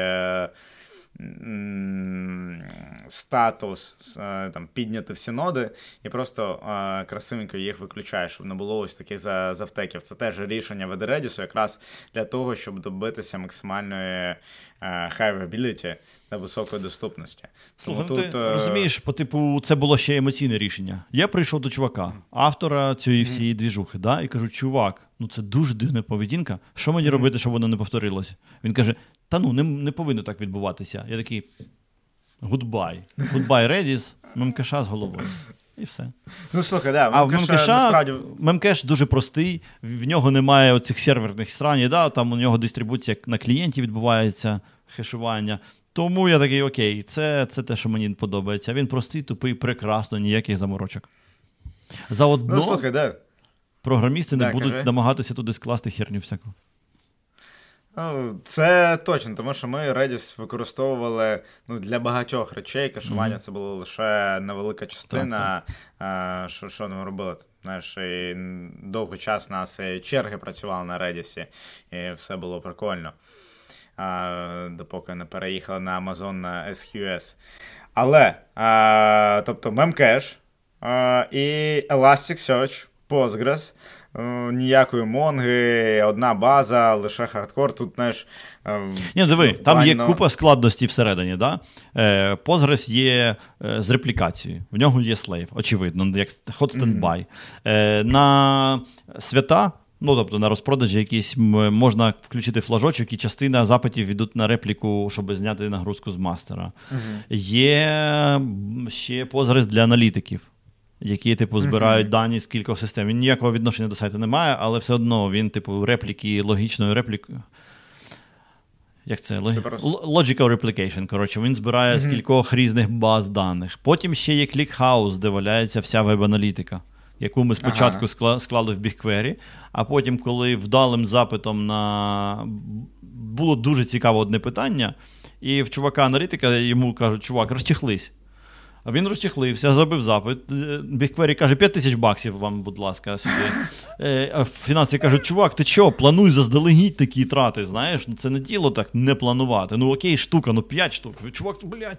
І чувак ну, очевидно, тепер боїться робити ці запити, такі, ладно, давайте спробуємо. І виявилося, що нам клікхауза отак з головою. Е- а ще BigQuery починає тупити, коли ти робиш запити. Працює він досить взагалі не швидко. Що він І він просто дані не не віддає. Да, Це типова історія, якраз. Так, е, чувак, щоб ти розумів, е, аналітики ці дані від BigQuery, вони туди робили запити, а потім дані ці складали той позрез, який ми їм зробили для аналітиків, щоб швидко ці, до цих даних ходити. І коли ми їм зробили клікхаус, вони такі знаєш, ну воно. Це просто... була для них магія, да. Да, да, да, воно е, Клікхаус, ну ось. Тобто івент аналітику ви трекаєте у клікхаусі і використовуєте кавку. Да, ось, е, Кавку використовуємо. А ще, слухай, графану використовуємо як для моніторингу, а там ще є десь Prometheus є, бо там ще кубернет, а ще є десь е, цей кубернет, це, до речі, біль. Я його запропонував і дуже незадоволений собою тепер. От, А ще є цей, як він називається? А, ну там десь забіг сидить, і в нього якийсь свій сторіч, правильно. Ну, тобто, в тому місці там прям трошки зоопарку. Але сайт. Я так намагався знаєш, розплутати все. Ну, ти розумієш, що вам кавка все одно для сайту потрібна. Да, і... Кавка це а... прям. Е, кавка це єдина штука, як е, спілкуються різні великі сервіси. Ну, Тобто, uh-huh. оці всі чуваки великі, там, які 4 чи 5 систем великих, uh-huh. вони всі тільки через кавку спілкуються, ніяких оце напряму по HTTP, нічого. Тільки якщо це а це публічний... не є оверхедом, да, е, в плані кавки, е, чи, багато, чи настільки багато? Поясню, в цього є не тільки технічна причина, а ще mm-hmm. і. Ну, я не знаю, як це назвати, політична, не політична. Коротше, історія така: значить, коли в тебе е, є сайт, є 1С, mm-hmm. і 1С повинен прийти на сайт і сказати: оце отакі дані я тобі даю. Да? Оце, типу, новий mm-hmm. статус замовлення, воно упаковане. І по якимось замовленням статус упаковано на сайті не поставився. Питання: хто винуватий? Сайт каже, 1С не, не, не погану схему за собі. 1С каже, сайт видав помилку, хер просиш взагалі, що за помилка. Зна... Які там дані були, які це були замовлення? Неможливо нічого знайти. З кавкою mm-hmm. в тебе audit trail фантастика. Коли хто б не натупив, навіть якщо натупив, наприклад, 1С і відправив гамняних даних в кавку. Питання: mm-hmm. чи можеш ти потім це все взяти, виправити і відправити заново? Ізі. Це для опсів там, типу, на 10 mm-hmm. хвилин роботи, знаєш.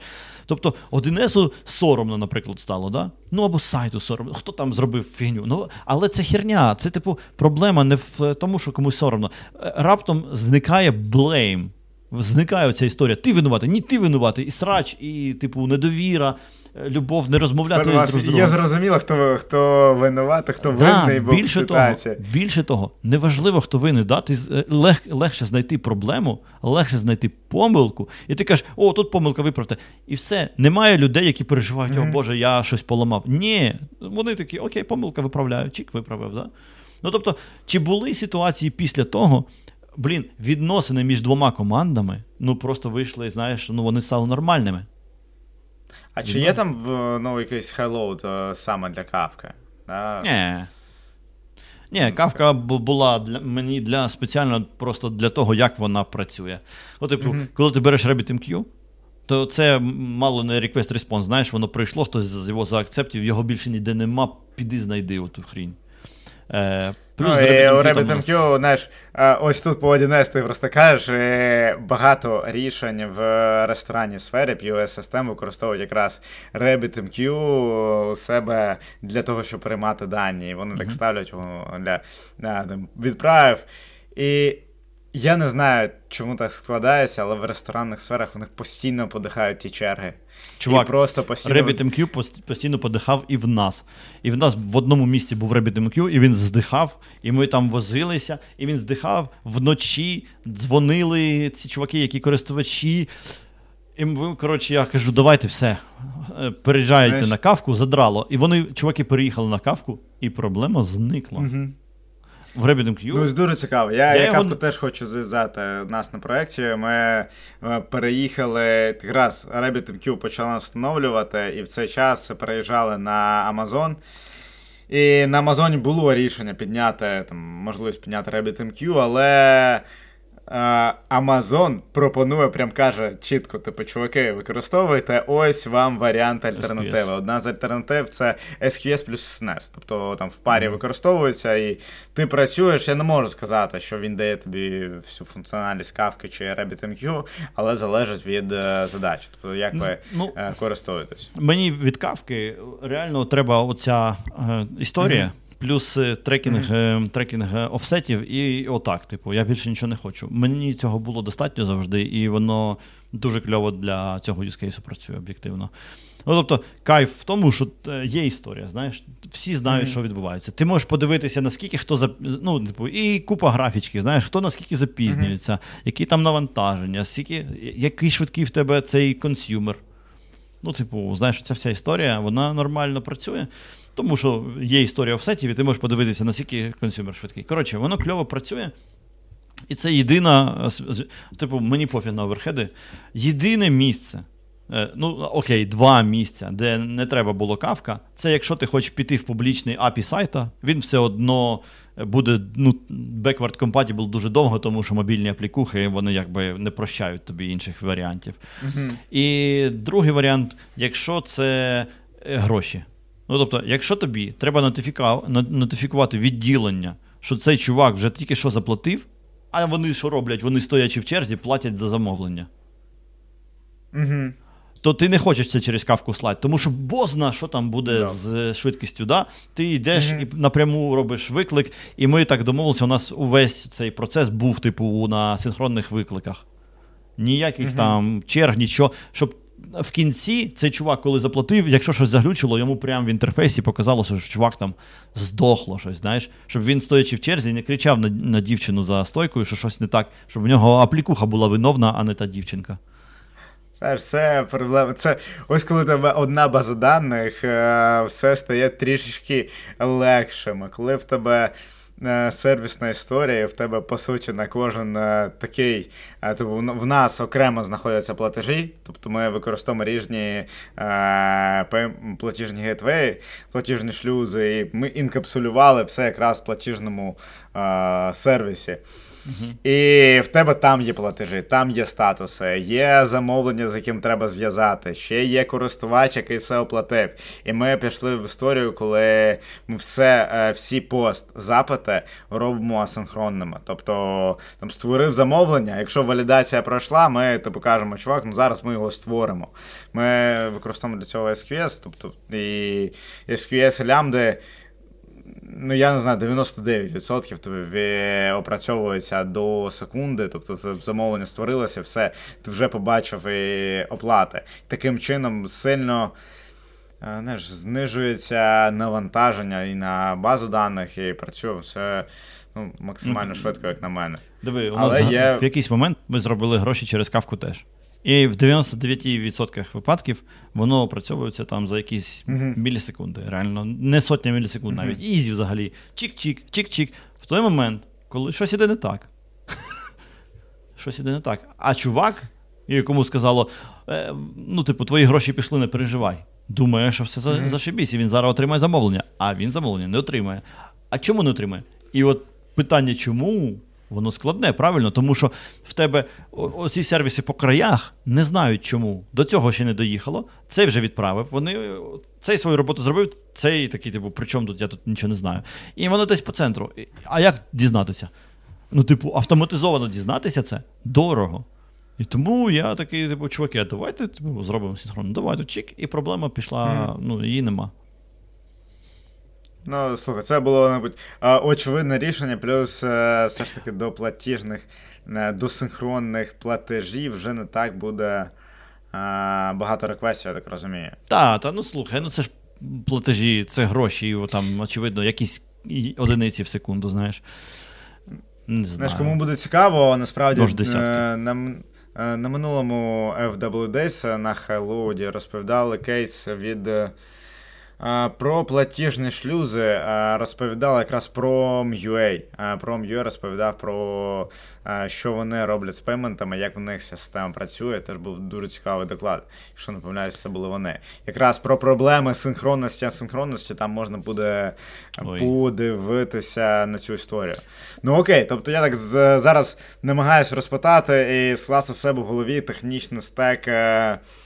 Е, касти. Тобто в нас є е, клажура як основна мова на бекенді. Давай так коротко. React у нас на фронтенді. Ні, ми ж викинули його. А, не на React, а на чому у вас фронтенд? На Clojure? Ні, на... на... Ні, ну диви, кложа і рендериться HTML, а да. е, активізується тим, щоб, знаєш, ну, типу, щоб було враження, що воно як аплікуха, mm-hmm. а не як е, соплі старі. Ого. Е, Я написав свою лібу. Слухай, прям е, цікаво. Твін, Twin Spark, да? Тобто, ну, а, по суті, на TNGS тоді виходить. HTMX, знаєш? Ні, я теж е, а, окей. Я від Ну, коротше, тоді далек. не знаю, ті, хто слухають або знають, або роздупляться, і ти так само подивишся, що таке. Mm-hmm. Я просто написав свою лібу за місяць до того, як чувак написав то HTMX, тому вона існує. А так, в принципі, HTMX, mm-hmm. там ком'юніті, двіжуха більше. Mm-hmm. Тобто, Отак. ну, я, якщо правильно розумію, це майже нативний JS. Абсолютно. Там е, зараз. Ну, типу, Twin Spark це там якихось 8 кілобайт е, JavaScript і ще. Коротше, там JavaScript менше. Слухай, да. Ось тут ви прям вирішили колосальну біль, тому що більшість е, ресурсів, е, веб-ресурсів вони затягують там ну, сотні кілобайт цього Сотні. JS. Давай, чувак, знаєш, коли в який момент я вирішив, що все. Коли я роздуплився, да, що у нас 2,5 мегабайти. І я ну, такий, слухай, да, це ти, ти, типова біль, типу, особливо, коли ти просто починаєш з нуля, там пишеш малень... наче небагато коду. І причому реально небагато коду. А потім, Воно перетворюється в мегабайти. А потім пишеш не ти, а потім багато логіки, а потім воно все. А а ми такі, давай розділимо на модулі. Правильно? Ну, типу, чекав, отже, ну, тобі не потрібно, логічно, поки дійдеш. Да. Супер. Е, питання: якого розміру common модуль? Відповідь півтора мегабайті. Та мені достатньо, да, навіть да, якщо 800. Так, а ти знаєш ще. Слухай, у мене була доповідь тут е, на FDZ в. Е, ну, не тут, а а там. Ну, коротше, знайдемо в. Ми лінку залишимо в описі або там повісимо десь. Е, там, коротше, історія така. Значить, мало того, що 2,5 МБ JavaScript, так ще коли ми викинули React, у тебе ж на сторінці серверний рендеринг, і треба ще даних React дати, щоб він міг гідрацію mm-hmm. зробити нормально, правильно? І виходить, що у нас HTML зменшився з 700 кБ до 250 HTML. Зменшився до 250 ну, кілобайт. І всі такі, а от тепер ти ганяєш багато HTML по нетворку, чи не стало HTML значно більше, ніж JSON? По-перше, чи мені не похір, чи стало його більше? По-друге, стало менше. Слухай, ну ви тут виграли дуже сильно. Ось тут, мені здається, в плані перформансу клієнтського, да, коли він там побачить цю сторінку, зможе її з нею взаємодіяти в красончики. А знаєш, е, нам скільки давав е, Google Page Score перед тим, як ми React викинули? Сім. О, будь 40. Сім. Сім. Сім, сука. У розетки було 11. на десктопі чи на вебі? На мобілі, на мобілі. На мобілі, на мобілі. Да, да, да. У розетки було 11, а в нас 7. І я пішов там, я пішов в профайлер, а в профайлері кажуть, нічого ти поганого не робиш. Там React всередині reconciliation мутить, знаєш, там React гідрацію мутить. Бля, хер зна, що робить. Окей, питання: от викидаєш ти React, скільки в тебе? В тебе ще TikTok Pixel висить, який там якась теж. Да, Facebook гамно своє, ну тому що там же ж маркетинг Ну, всі- за гроші. Да? Ну, ти, я не можу їх викинути, на жаль. Хоча хотіли, TikTok Pixel взагалі жахливий. І він тобі каже: 77. Ну, Блядь, слухай, ну тут ми потім доростили будь до 85. React. Е, React забирає більшу частину, тому що. Так, ну, так, я це- на увазі. е, Ми React викинули, стало 77, а не 7. А. Ні, я, я розумію, просто думав, що потім, е, якщо викинути TikTok і Facebook пікселя, трохи Якщо викинути TikTok і Facebook, ну, типу, я робив експеримент, то Easy десь 95-96 виходить. Там він слухай, знижує за те, що він не, йому не подобається, не подобається, що картинки не, не піксель в піксель, що я не юзаю, а VIV 2, хоча така скотина міг би. І знаєш, картинки хоче там а, ще краще оптимізовані. В тебе отут Щоб- можна зберегти 3 кілобайта. Я знижую тобі Да, бал. да, да. Ну, коротше, знаєш, там в кінці, е, типу, деякі речі мене вже не сильно непокоїть. Але от, ну, коротше, воно стало настільки швидше. А ще у нас з'явилися помилки в JavaScript від старих андроїдів, яких не було ніколи, бо вони не могли завантажити ту херню. О, слухай. І виходить, е, ну слухай, це прямо цікавий стек. е. Ну, знаєш, е, фронтенд це теж е, білі, особливо з реактом, а скільки він жре, скільки часу ти витрачаєш на всю оптимізацію. Знаєш, ми реально на бекенді витрачаємо набагато менше часу, щоб оптимізувати код, е, ніж на фронтенді. Виходить, що ти просто займаєшся якимось е, там, перекладанням, е, випиленням чогось, спрощенням. А здавалося б, е, там на бекенді повинна бути вся ця логіка. Тому бекенд віддаєш, ну, у нас по опірсі ми видаємо в середньому 60, 40 е, мілісекунд це кешовані запити, і десь 120 мілісекунд це не кешовані запити. І з них, типу, ну, більш частина це все одно latency. І тобі. Насправді, ну, а пішка працює, ну, я не знаю, куди її сильніше оптимізувати. Мгм, Та все одно е, там ти, ти вже не підеш. А фронтенд може е, рендерився там, до оптимізації секунду. Там до першого, да? далі ти вже. Так, це галімий е, абсурд. Це капець насправді. А ще знаєш, яка історія? По типу, скільки, наскільки менше стає возді, щоб щось зробити. Ти відрендерив HTML, ну і там може щось тобі треба зробити. Але зазвичай нічого не треба робити. HTML нормальний. Ну, типу, нормальний. Ну, не треба Мгм. там гнати біса, знаєш. Ну, типу, все відносно просто. Ті місць, є місця, де тобі треба HTML. Знаєш, якщо ти text editor пі- пишеш, ой, JavaScript я маю на увазі. Якщо ти rich text editor пишеш, очевидно, що там купа JavaScript буде, правильно? Як візьмеш якийсь проузмір, він там в мінімальному сетапі 400 кілобайт. Ну окей, але ж ця річ текст едітор. Знаєш, тут хоча б можна зрозуміти, чому. Можливо, тобі Markdown едітору хватить, тоді це 0 кілобайт, правильно? Типу, просто Ну, я, я розумію, там, да, з Highcharts-ами, з чартами, що ти малюєш їх. Ну, тобто, Ну, такі добре, речі тут... все одно є, да. А у вас, ну, насправді, ось тут, мені здається, ви виграли прям дуже суттєво в плані клієнтського перформансу, тому що час, е, ну, дуже часто кажуть, що оптимізувати треба бекенд, бекенд, бекенд, але потім ти впираєшся, що, блін, е, а фронтенд в. Треба оптимізувати чи не в першу чергу, Так. якщо там трафік іде саме з вебу. При цьому, як не парадоксально, на мобайлі майже таких проблем немає. Правильно, мобайл в цьому плані Так тому що там у тебе native. Ну, Ти можеш багато всього робити просто так. А ще, а ще я згоден е, чомусь. Мобайл, типу, люди пишуть, і там немає якихось безумних проблем. Знаєш, вони просто пишуть. Я не ну, знаю. А, хоча б здавалося, насправді, ну, React, по суті, теж дає тобі свій інтерфейс для взаємодії з платформою. Далі він а, скільки за собою він залежності тягне, але ж Native, е, ну, коли ти розробляєш додатки, там теж купа-купа залежностей. Вони, ти знаєш, знаєш- вони е, на нейтіві, я трошечки помацав руками, вони схильні просто писати все руками. Вони так багато пишуться руками. А на фронтенді ти таке не робиш. Ти е, оптимізуєш developer experience. А ця оптимізація вона може бути трошечки небезпечна. Ну, знаєш, все воно Це приводить до того, що в тебе потім стає Python, на якому ти типу пишеш одну строку, а воно там всередині бозна, що відбувається, знаєш? Ну, слухай, е, повертаємося до е, стеку. Е, окей, ми проговорили, а чи не проговорили? Ну, у вас нативні application, правильно? Так. Вони були просто iPhone. ще в 13-му році написані, е, так що це був Objective-C і Java. Ем, І ви не переписували. Ні, ну там, типу, Objective-C переїхав на Swift. Swift, О, да, і він не переїхав отак, отак на 100%. Така сама історія. Я чувакам сказав, що а вже ж, тільки ось вам логіка, да? Пишеш нову штуку, щось перероблюєш, пишеш на Swift, без проблем. І там бувають і на Objective-C дописують, коли, знаєш, типу, мінімальна якась ну, шняга і, і старий, старий код. Але з iOS, мені здається, майже переїхав повністю на Swift. Е, така сама історія з Kotlin на Android, не знаю, подробиць, ну там, куди частково воно на Kotlin. Ну, коротше. Ну, Да. Ми колись прийняли радикальне рішення переписати повністю а, Objective-C і Java на Kotlin Swift, відповідно. І насправді ну, ми робили. Залишали логіку схожу, але повністю змінили дизайн. Тобто у нас була, по суті, нова application, ми писали вже на. Якщо А, там- ти не в е, B2C працюєш, Угу. Ти можеш собі це Ну, ми дозволити. B2C. Ні, ми в Тоді- B2C. Тоді не знаю.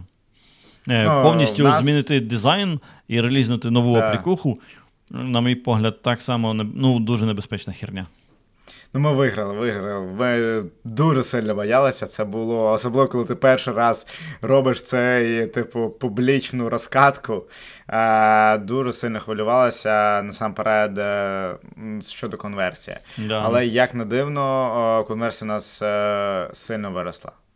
Круто. То, Ну, тому що типу, у нас на iOS, наприклад, така конверсія була, що там місцями було сикотно що змінювати. Е, Ну, типу, мобіли приносили більшу частину продажів е, і там дофіга. е, Дофіга всього. А знаєш, як мені ще я подумав, і чому ми React викинули? Тому що на сайт треба дивитися не як на інструмент головний, а як на гейтвей до аплікух. Тому що твоя задача загнати Да, людей да, в да. аплікухи. А це значить, що він повинен бути ну, супер швидким. Тому що тобі треба, щоб він таким був, щоб людина не туп, ну, не, не очікувала взагалі, що воно вже відкрилося, знаєш?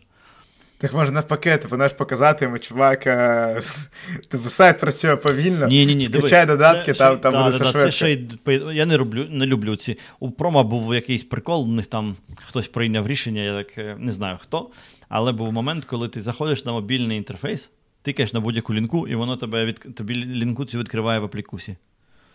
Ага. Бля, як мене це бісило. Знаєш, ну типу, я спеціально відкрив мобільний інтерфейс, потикати в мобільному інтерфейсі. Чого ти мене редиректиш в аплікуху?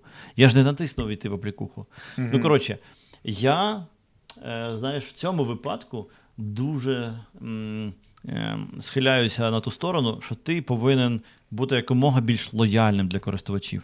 Ну, типу, вони тобі свої гроші несуть. Будь для них приємним. От що вони хочуть, ти ти і робиш. Ну, типу, в, в, е, ну, по можливості. Тому, якщо вони Ну, хочуть відкрити сайт, не зайобуй їх занадто. Вони розстраюються, коли їх зайобують.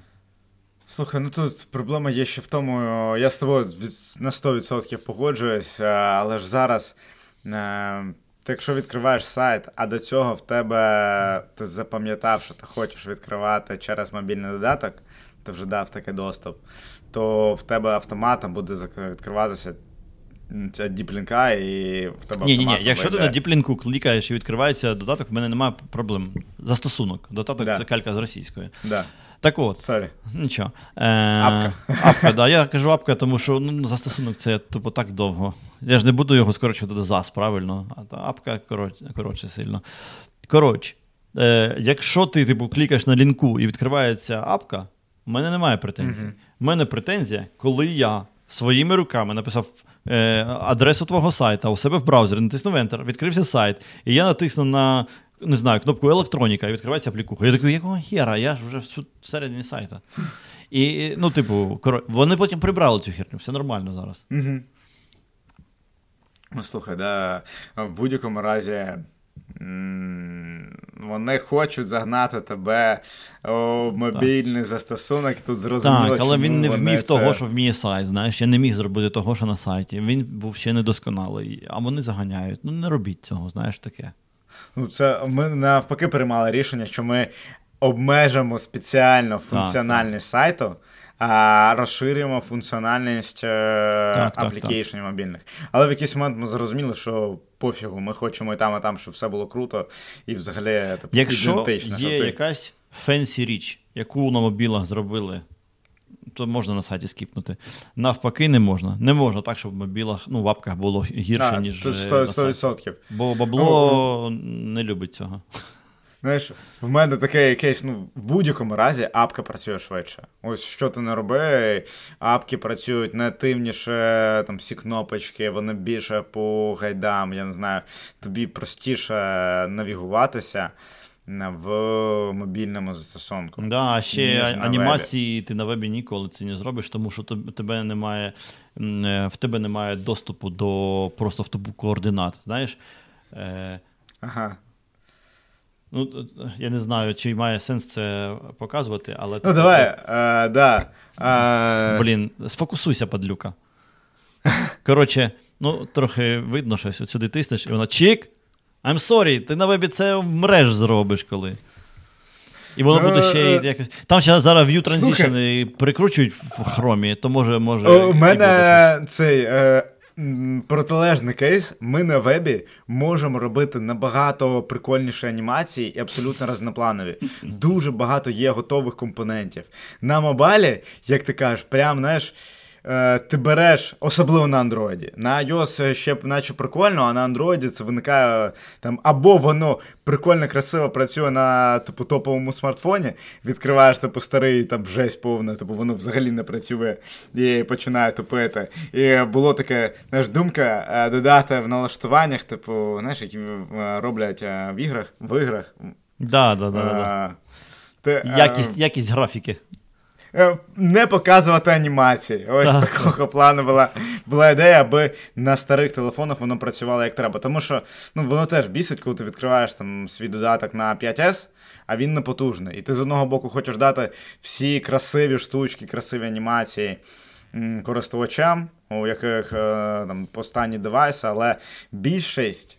Чуваків, да, вони заходять зі старих девайсів. Коротше, ось такий трейд-офф, тому ти Ну, постійно... ця штука, ми тестували прям цю анімашку на старих телефонах. Я не пам'ятаю на чому, на достатньо старих. На тому, що у нас було там, типу, 6, 6 макс, мені здається, у нас був валявся, чи щось таке. І воно нормально було. Ну, я не знаю, як, ну. е, типу, що сказати, таку штуку на вебі зробити е, можна, але це буде прям так боляче. Так, напишіть в коментарі, хто за скільки е, годин зробить е, ту фішку, яку написав, яку показав е, Олександр. Да, я думаю, що можна ще в чаті GPT запитати, щоб він, знаєш, е, в ідеалі просто з твого додатку зміг зробити анімацію, показав майстер-клас, як це треба робити. Окей, ми майже пройшли по всьому технічному стеку, е, підсумовуючи, що є е, клажура, моноліт, своя бібліотека на JS. Е, Нативні аплікейшени використовуєте в основному Postgre, основна база даних Postgres з реплікаціями, да, використовуєте Elasticsearch для пошуку, правильно? Так, так. Ну, для взагалі для показування товарів, да? фасетна фільтрація, ця вся історія. Рекомендації. Так, так. Ну, А, рекомендації окей. там поки- поки, коротше, не machine learning. Ну, слухай, е, це було б насті... наступне питання. А, да, і кавку використовуєте як, по суті, брокер повідомлень. Так, так. Вона не стільки Та слухай. queue, як просто. Я не знаю, вона не task queue, не task queue, да, а message broker, реально. Ну, знаєш, так, так. е, казав, що обмінюєтесь повідомлення, просто ви їх зберігаєте, щоб мати ще історію, е, що відбувалось. І задачі комунікації між сервісами використовується, тому я назвав його. Так, так, так. Ну там і сервіси самі собі можуть правильно слати. Ну, якби вона, як і, як і він, як все, все, все підряд. Все, що Ну, коротше. насправді не такий, ну, взагалі не зоопарк технологій, такий зжатий. Ні, я дуже а, старався. красивий. Слухай, воно не має сенсу робити зоопарк, коли в тебе. Коли навіть багато людей це важко, а коли мало, це ще важче, да? тому що кожен повинен. Ну, типу, ти коли перемикаєшся з технології на технологію, все одно є тормоза. І тому чим більше ти в одній технології сидиш, тим шв... ну, швидше ти тобі не треба нічого згадувати. Воно само собою біжить. Ну, знаєш, тут я з тобою погоджуюсь на 100%, е, сам намагаюся не коротше, додати нову технологію. Це так для мене, блін, а чи треба, чи можемо ми вирішити цю ж саму задачу з, е, там, е, з тим, що в нас є. Да, і ще забув сказати про твій е, Memcache, використовувати його для кеша. І ти проговорив, що у вас Grafana і Prometheus для моніторингу. Там ще... Ось якраз цікаво було. Да, да, да, да. А, Influx. Як ви моніторите? Influx. Influx. Значить, Prometheus це е, кубернетівська херня вся. Так що він мені взагалі не цікавий, там туди панове кубернетологи дивилися тільки.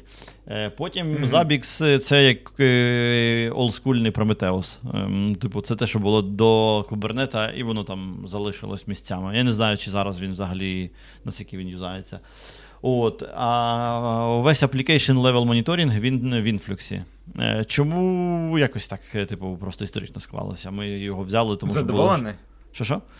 Спочатку а, ну, був дуже незадоволений, він він здох на наших обсягах просто от так. якось. Ми його застапили, mm-hmm. він здох е, на перший же розпродаж, ми там йому агрегації. У нас стоїть між аплікейшеном і інфлюксом Ріман, який предагрегації робить, щоб інфлюкс не здихав від mm-hmm. такої кількості даних. Ріман, до речі, знаєш, що таке? Я не чув. Дуже цікава аплікація. Це стрімінг процесор В принципі, ага. для таких тем сіріз е, задач, коли тобі треба щось знаєш, загрегувати, перечух, там щось, мотити в нього купа всього. І він такий, типу, лоу-кій на кложі написаний.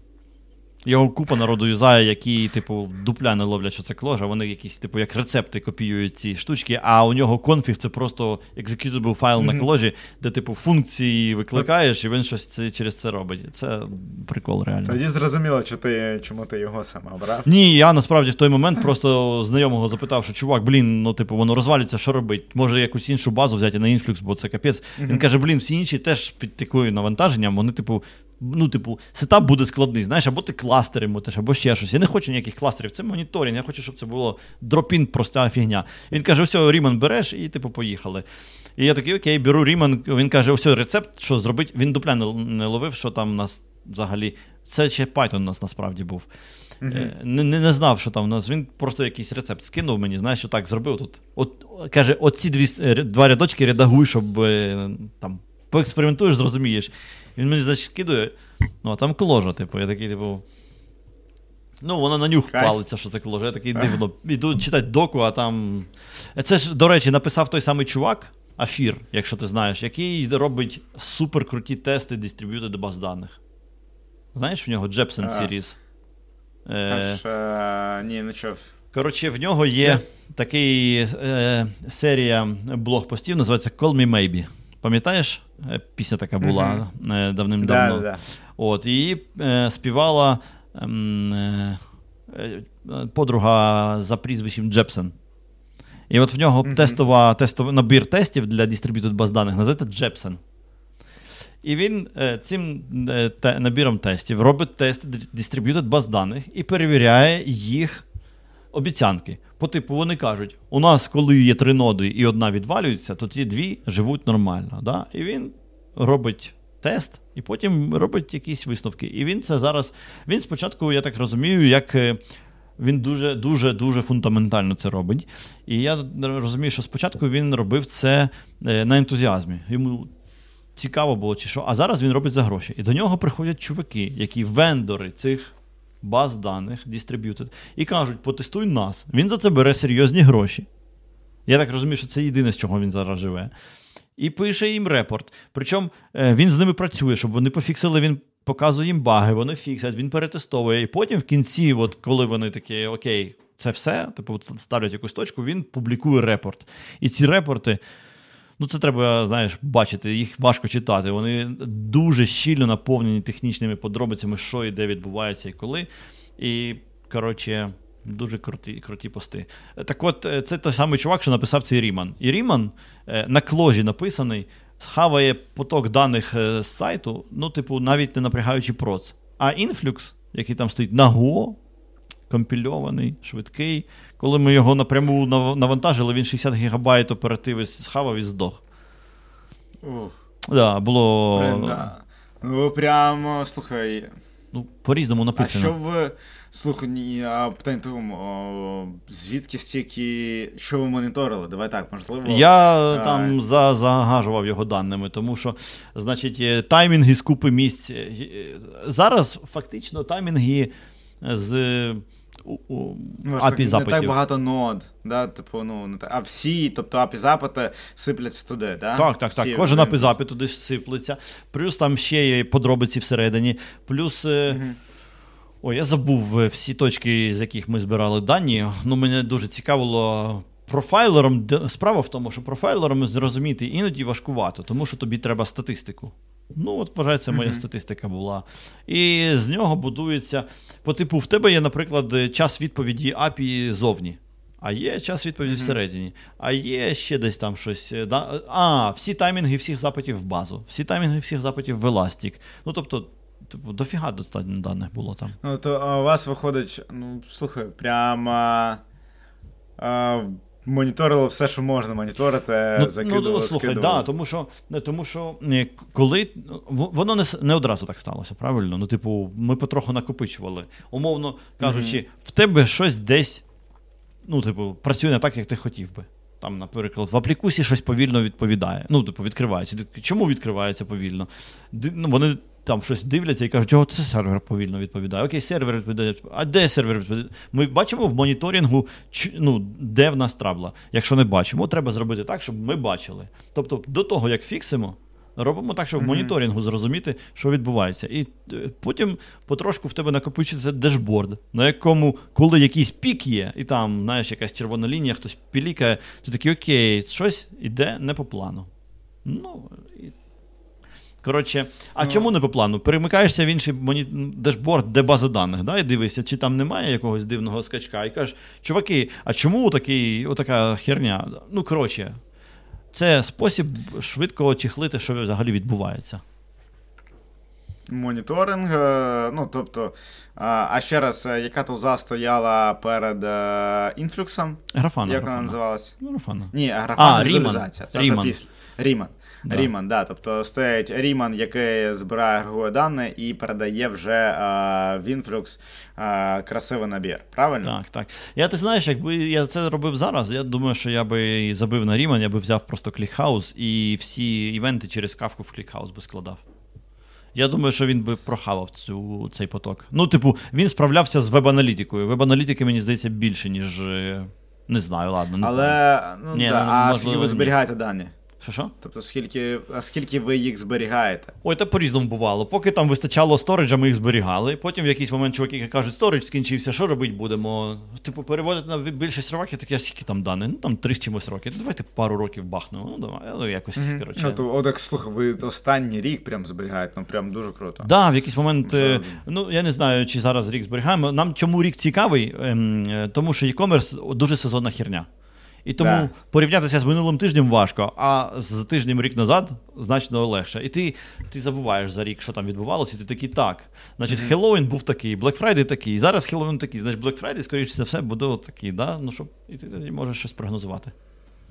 Ну, знаєш, так, стек виходить максимально з одного боку типовий. Знаєш, прям такого рішення, окрім Clojure, якщо Clojure замінити на Python, взагалі е, такий максимально типовий для будь-якого якому. Максимально схожий з під задачі, мабуть, актуальний. Я не знаю, а що ти зараз замінив би? Да? Ось Якщо б була б можливість розуміння переписати касту, знаєш, ось з нуля. І потрібно Я б замінив би Vespa, ой, Elasticsearch на Vespa. Vespa.ai. Vespa.ai. Це AI, тому що. Чому ну, вони, розкажи, Тому що вони орієнтуються на AI сильно. Вони як векторна база даних, в принципі, працюють. Uh-huh. Е, В них е, є порівняння векторів, всі оці двіжухи, ефективний сторідж. Коротше.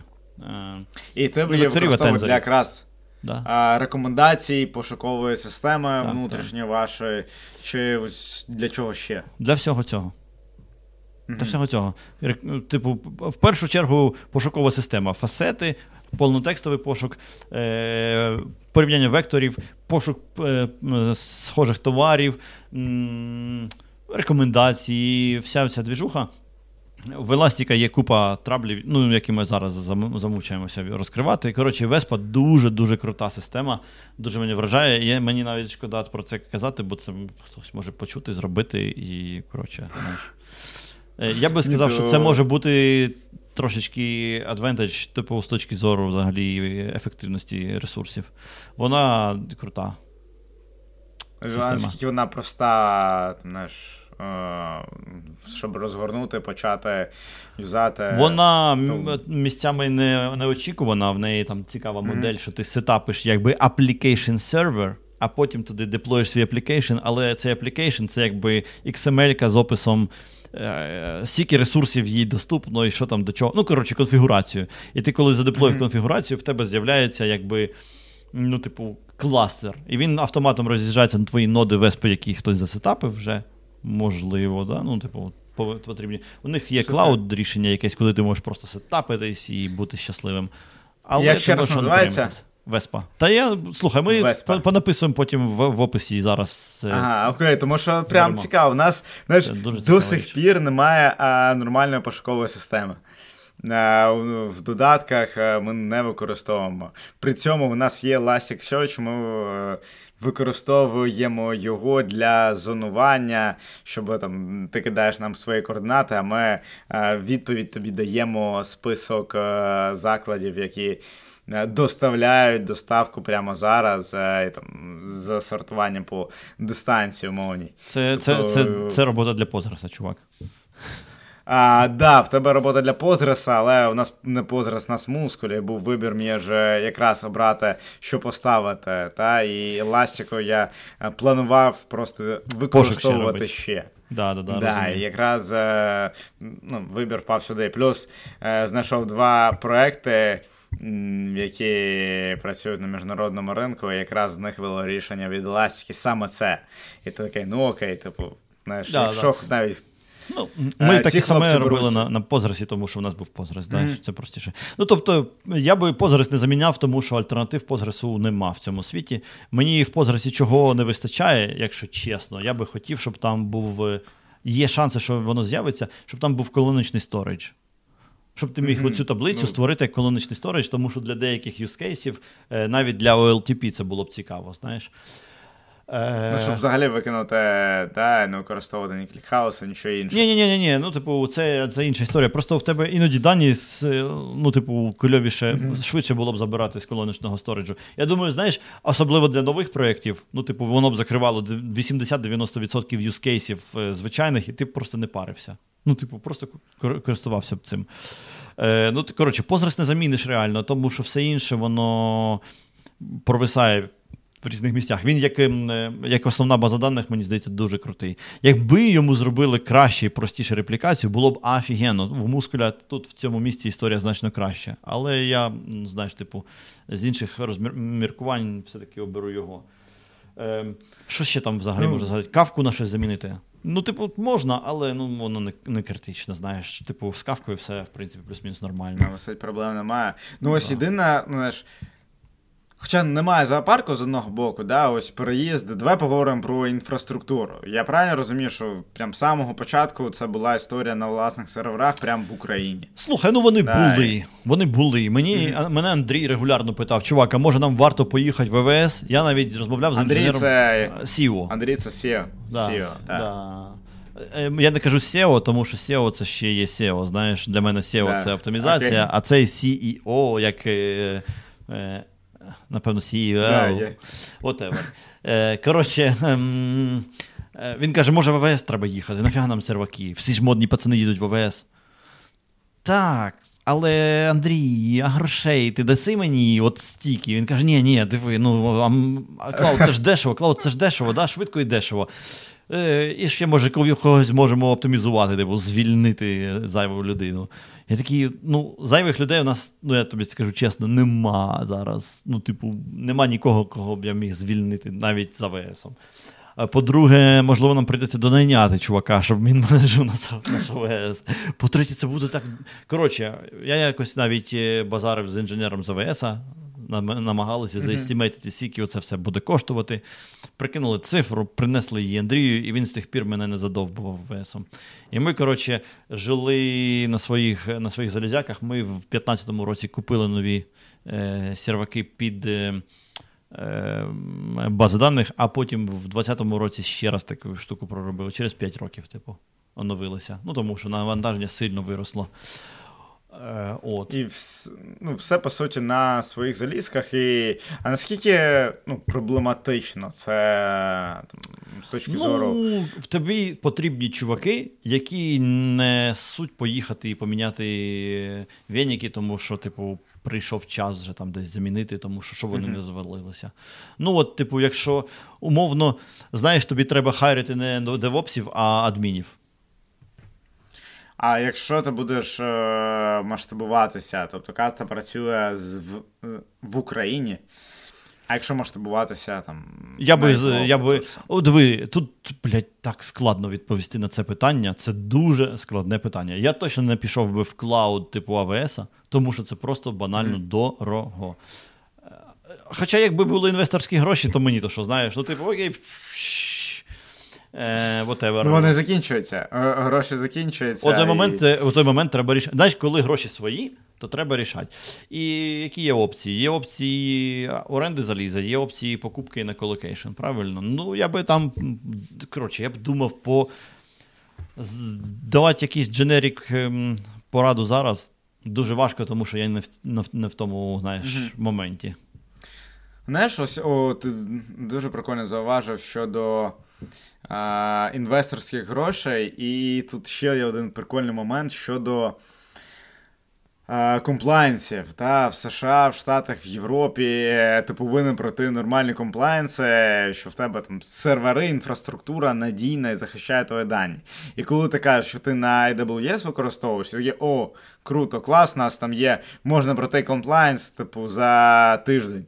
Якщо в тебе свої сервери, то тут потрібно буде знаєш, доказати, що в тебе все. Знаєш, окей, одне Basecamp з'їжджає з АВС на власне залізо. І вони... Да, я чув про це. Так, і вони зав'язали таких чуваків під назвою Deft. Deft.com. Доволі цікаво подивитися їх сайт. Це чуваки, які за тебе все засетаплять. Тобто, Basecamp платить 700 тисяч баксів за цей за набір Dell. Да, Звучить велика mm-hmm. цифра, але вони на АВС використовували 5 мільйонів на рік. Тому за 700 тисяч баксів. Це 400 тисяч на місяць. Точно. Тобто 400. вони за півтора місяці купляють це залізо і е, наймають чуваків, які це залізо. Вони до заліза руками навіть не доторкалися. Залізо приїжджає до Дефта. Дефт йде, ставить його в. Ну, вони все роблять, стаплять, обслуговують. Ти їм, напевно, щось башляєш. Я думаю, що порівняно з АВСом копійки ти їм башляєш. От, І все.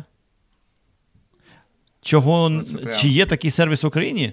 Це гарне питання. Ну, чи, ну, типу, коротше, якщо знаєш, був би попит, можливо, що Ні, якщо в тебе такий масштаб, знову ж таки, тут питання грошей. За 700 мільйонів. ти можеш на стороні ще організувати ще одну конторку, яка це робить, ще й сервіси іншим дає. Правильно? Ну, типу, знайди нормального пацана якогось, який це буде менеджити, і поїхала жара. Ну тому Хмарні провайдери зараз, е, в принципі, розцвітають. Їх досить багато, вони створюють. Е, нові, ну, ти бачиш, тут не ти, тут це не хмарний провайдер. Це, типу, зовсім не хмарний провайдер. У них залізні да, да, Я кажу про, про про, інше. Я кажу про про інше правий.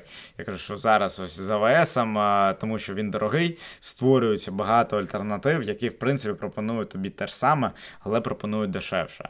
Єдиний плюс е, АВС, ну, все ж таки досить стабільний. Е, знаєш, Дуже плані... багато сервісів, да. Дуже багато сервісів. І дуже Він... багато сервісів. Ще, типу, Економиш знають, на старті. Да. Ось так, це дуже сильно економиш на старті. Е, ти такий береш, е, просто починаєш використовувати. Ну, ти не паришся взагалі про реплікацію. Ти там тобі не важливо, це Postgres чи MySQL. Тобто вони роблять ну, деякі речі настільки прикольними, настільки крутими. Ти просто береш, типу, так, я хочу використовувати цю базу даних, дай мені 3-4-5 реплік, все працює, типу, жух. Так, магія. Потім потім податок платиш, правильно? І коли ти ну, е, читав, читав, я якось новину читав е, минулого року, що е, ліфт закомітився на використання АВС на якісь там ага. 100 мільйонів баксів на рік. I'm sorry. I'm sorry, типу, на ці гроші можна побудувати свій дата-центр. Ну, ну ладно, слухай, коротше, тут, це, це, це, теж є це... таке трікі питання, тому що коли ти комітишся, коли ти кажеш, що я буду використовувати 3 роки твій ресурс, вони дають знижки аля 50%. Ні. Тобто, 50 на те, що ти не хочеш, а на те, що ти хочеш, там 25-28%. ні, ну я прораховував, дивився на, наприклад, на баз даних, вони дуже сильно тобі На, оптимізують. окей, окей. Я про EC2. Не, ну, на EC2 е, на знижки Ох. максимум 28%.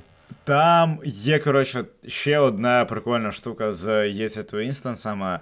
Ти ж теж можеш е, резервувати собі можливості, можеш переходити на споти.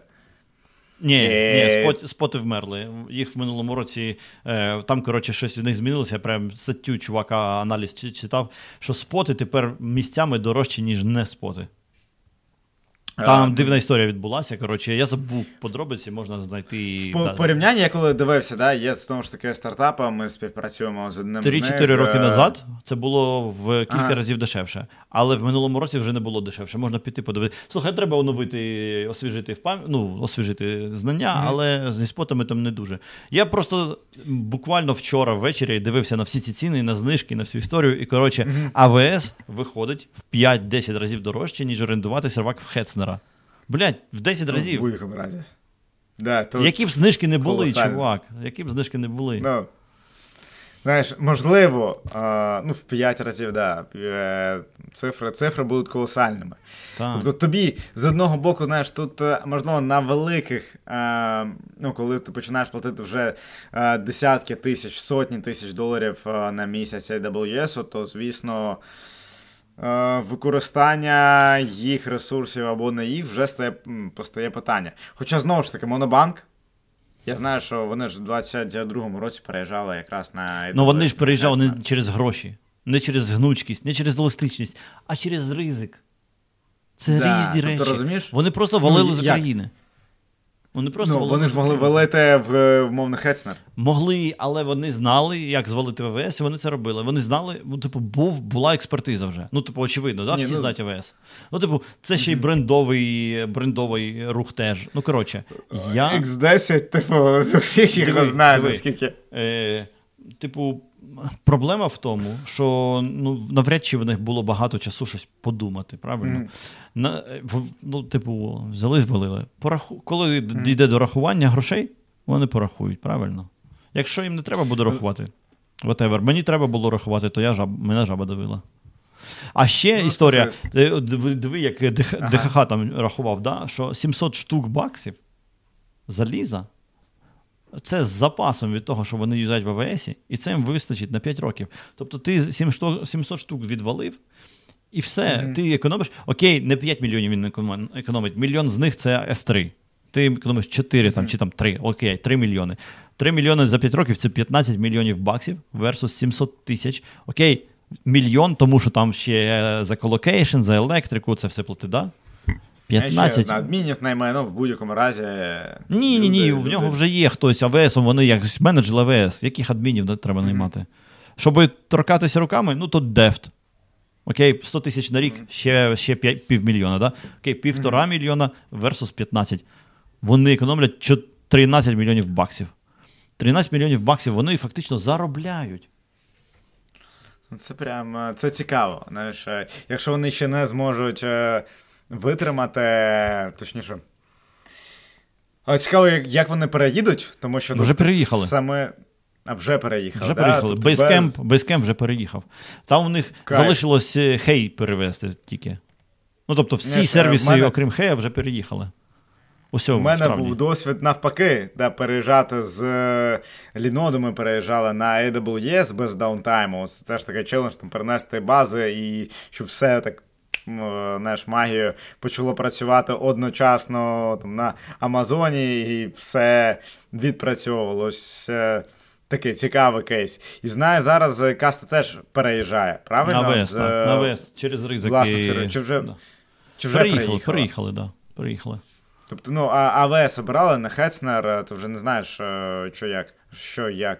Ну, я, я знаю подробиці, але я думаю, що зараз не, не, не можу казати, е, чому і що. Знаєш, по типу, це Окей, ну. частково політичне рішення. Ну, окей. Ну так. Е, ж, Не тільки технічне. Ну, в принципі, е, у нас ну, багато. Коротше, Amazon дає, дає насправді тобі за гроші Диви. гарний сервіс. Amazon дає. Вони красунчики. Питання таке: чи, типу, готовий ти платити стільки за цей сервіс. Коли ти готовий, базару Я- нема. В мені, в мені, коли я бачу цю цифру, мені просинається жлоб, знаєш? Типу, Знаєш, умовно. я з тобою погоджуюсь, і вони ще підкуповують. е, Ми отримали 100 тисяч доларів від е, Амазона на їх сервіси. Тому прям е, ну, тому ми використовуємо безкоштовно. Так, так, так. Е, ем, Вони, вміють, в них дуже гарний маркетинг. Це правда. Вони тобі, тобі чіпляють, поки ти там е, проходиш по всім е, раннім стадіям. Да, Знаєш, е, як кажуть, сідрам. якщо платиш не ти, то ти продукт. От в цьому місці ти продукт, правильно? Да. Ну, Да. тут. Ну, карасончики. Знаєш, ну, в принципі, знову ж таки, для мене, для мене особисто Amazon став якоюсь такою пігулкою для нормального сну. Тому що до цього у нас були постійні трабли з Лінодом, коли він просто падав. Блін, Лінод, в якийсь момент поскутився і став неприємним. Я з нього. Я, власне, на Хецнер е, свій маленький сервачок перевів після того, як е, він за півроку там три чи чотири рази лежав, і я такий, типу, блін, знову ця херня маленька не працює в мене. Знаєш, я такий, «Типу, what, what the fuck? Як? чотири рази. Без навантажень, без, ну, Там, без там нічого. які навантаження? так. Це віртуалка, яка нічого не робить, знаєш, ну, типу, там, типу, півтора запити в день приходить на неї. Коротше, ну і все, і Хецнер, а Хецнер, причому такий самий сервак, там сервак, така сама VPS на 4 ГБ коштувала 4,5 євро. 4,5 євро. А, а ті, чуваки, 20 баксів жерли. Ну, знаєш, я зекономив на 15 мільйонів баксів 15 баксів, але все одно був задоволений. Кайф, знаєш. Е...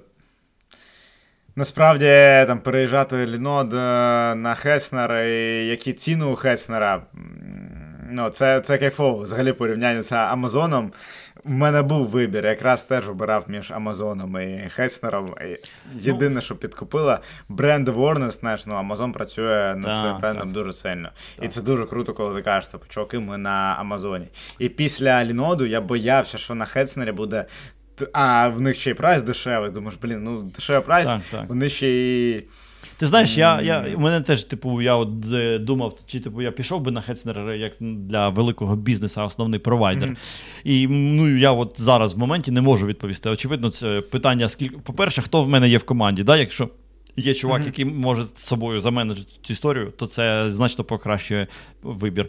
Плюс питання того, наскільки гроші важливі, наскільки ресурс інтенсив. Он, е, я написав цей пост сьогодні про, ну, запублікував про Amazon versus Hetzner, і в коментах там чувак пише: типу, е, порівняно з людьми, кости на залізо це херня собача.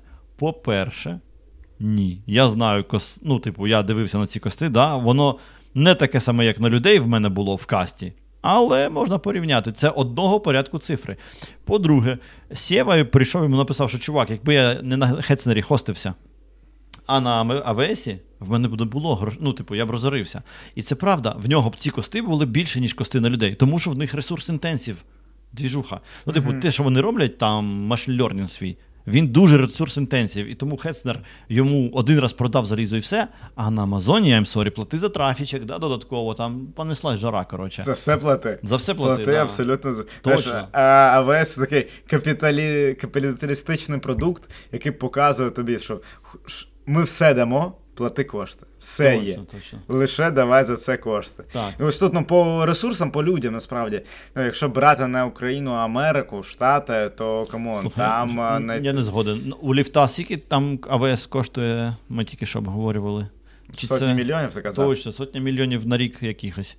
Чи це можна на ці гроші якихось людей наняти? Ну, пару-тройку можна, да, здається. Може, пару сотень Ну, навіть. пару-тройку, але. Та ні, ну слухай, знову ну ж таки, йо-моє, ну типу, вони ж не мільйон. Дистрибуція по різним регіонам, типу. От, а що, Е, colocation и це- здохли, чи що? Знаєш, є така річ colocation и. Ти приходиш до провайдера і кажеш, чуваки, мені потрібен colocation. Він каже: Окей, у нас є от таких. Ну, типу, Cloudflare не будує фізично свої точки Мгм. присутності. Правильно?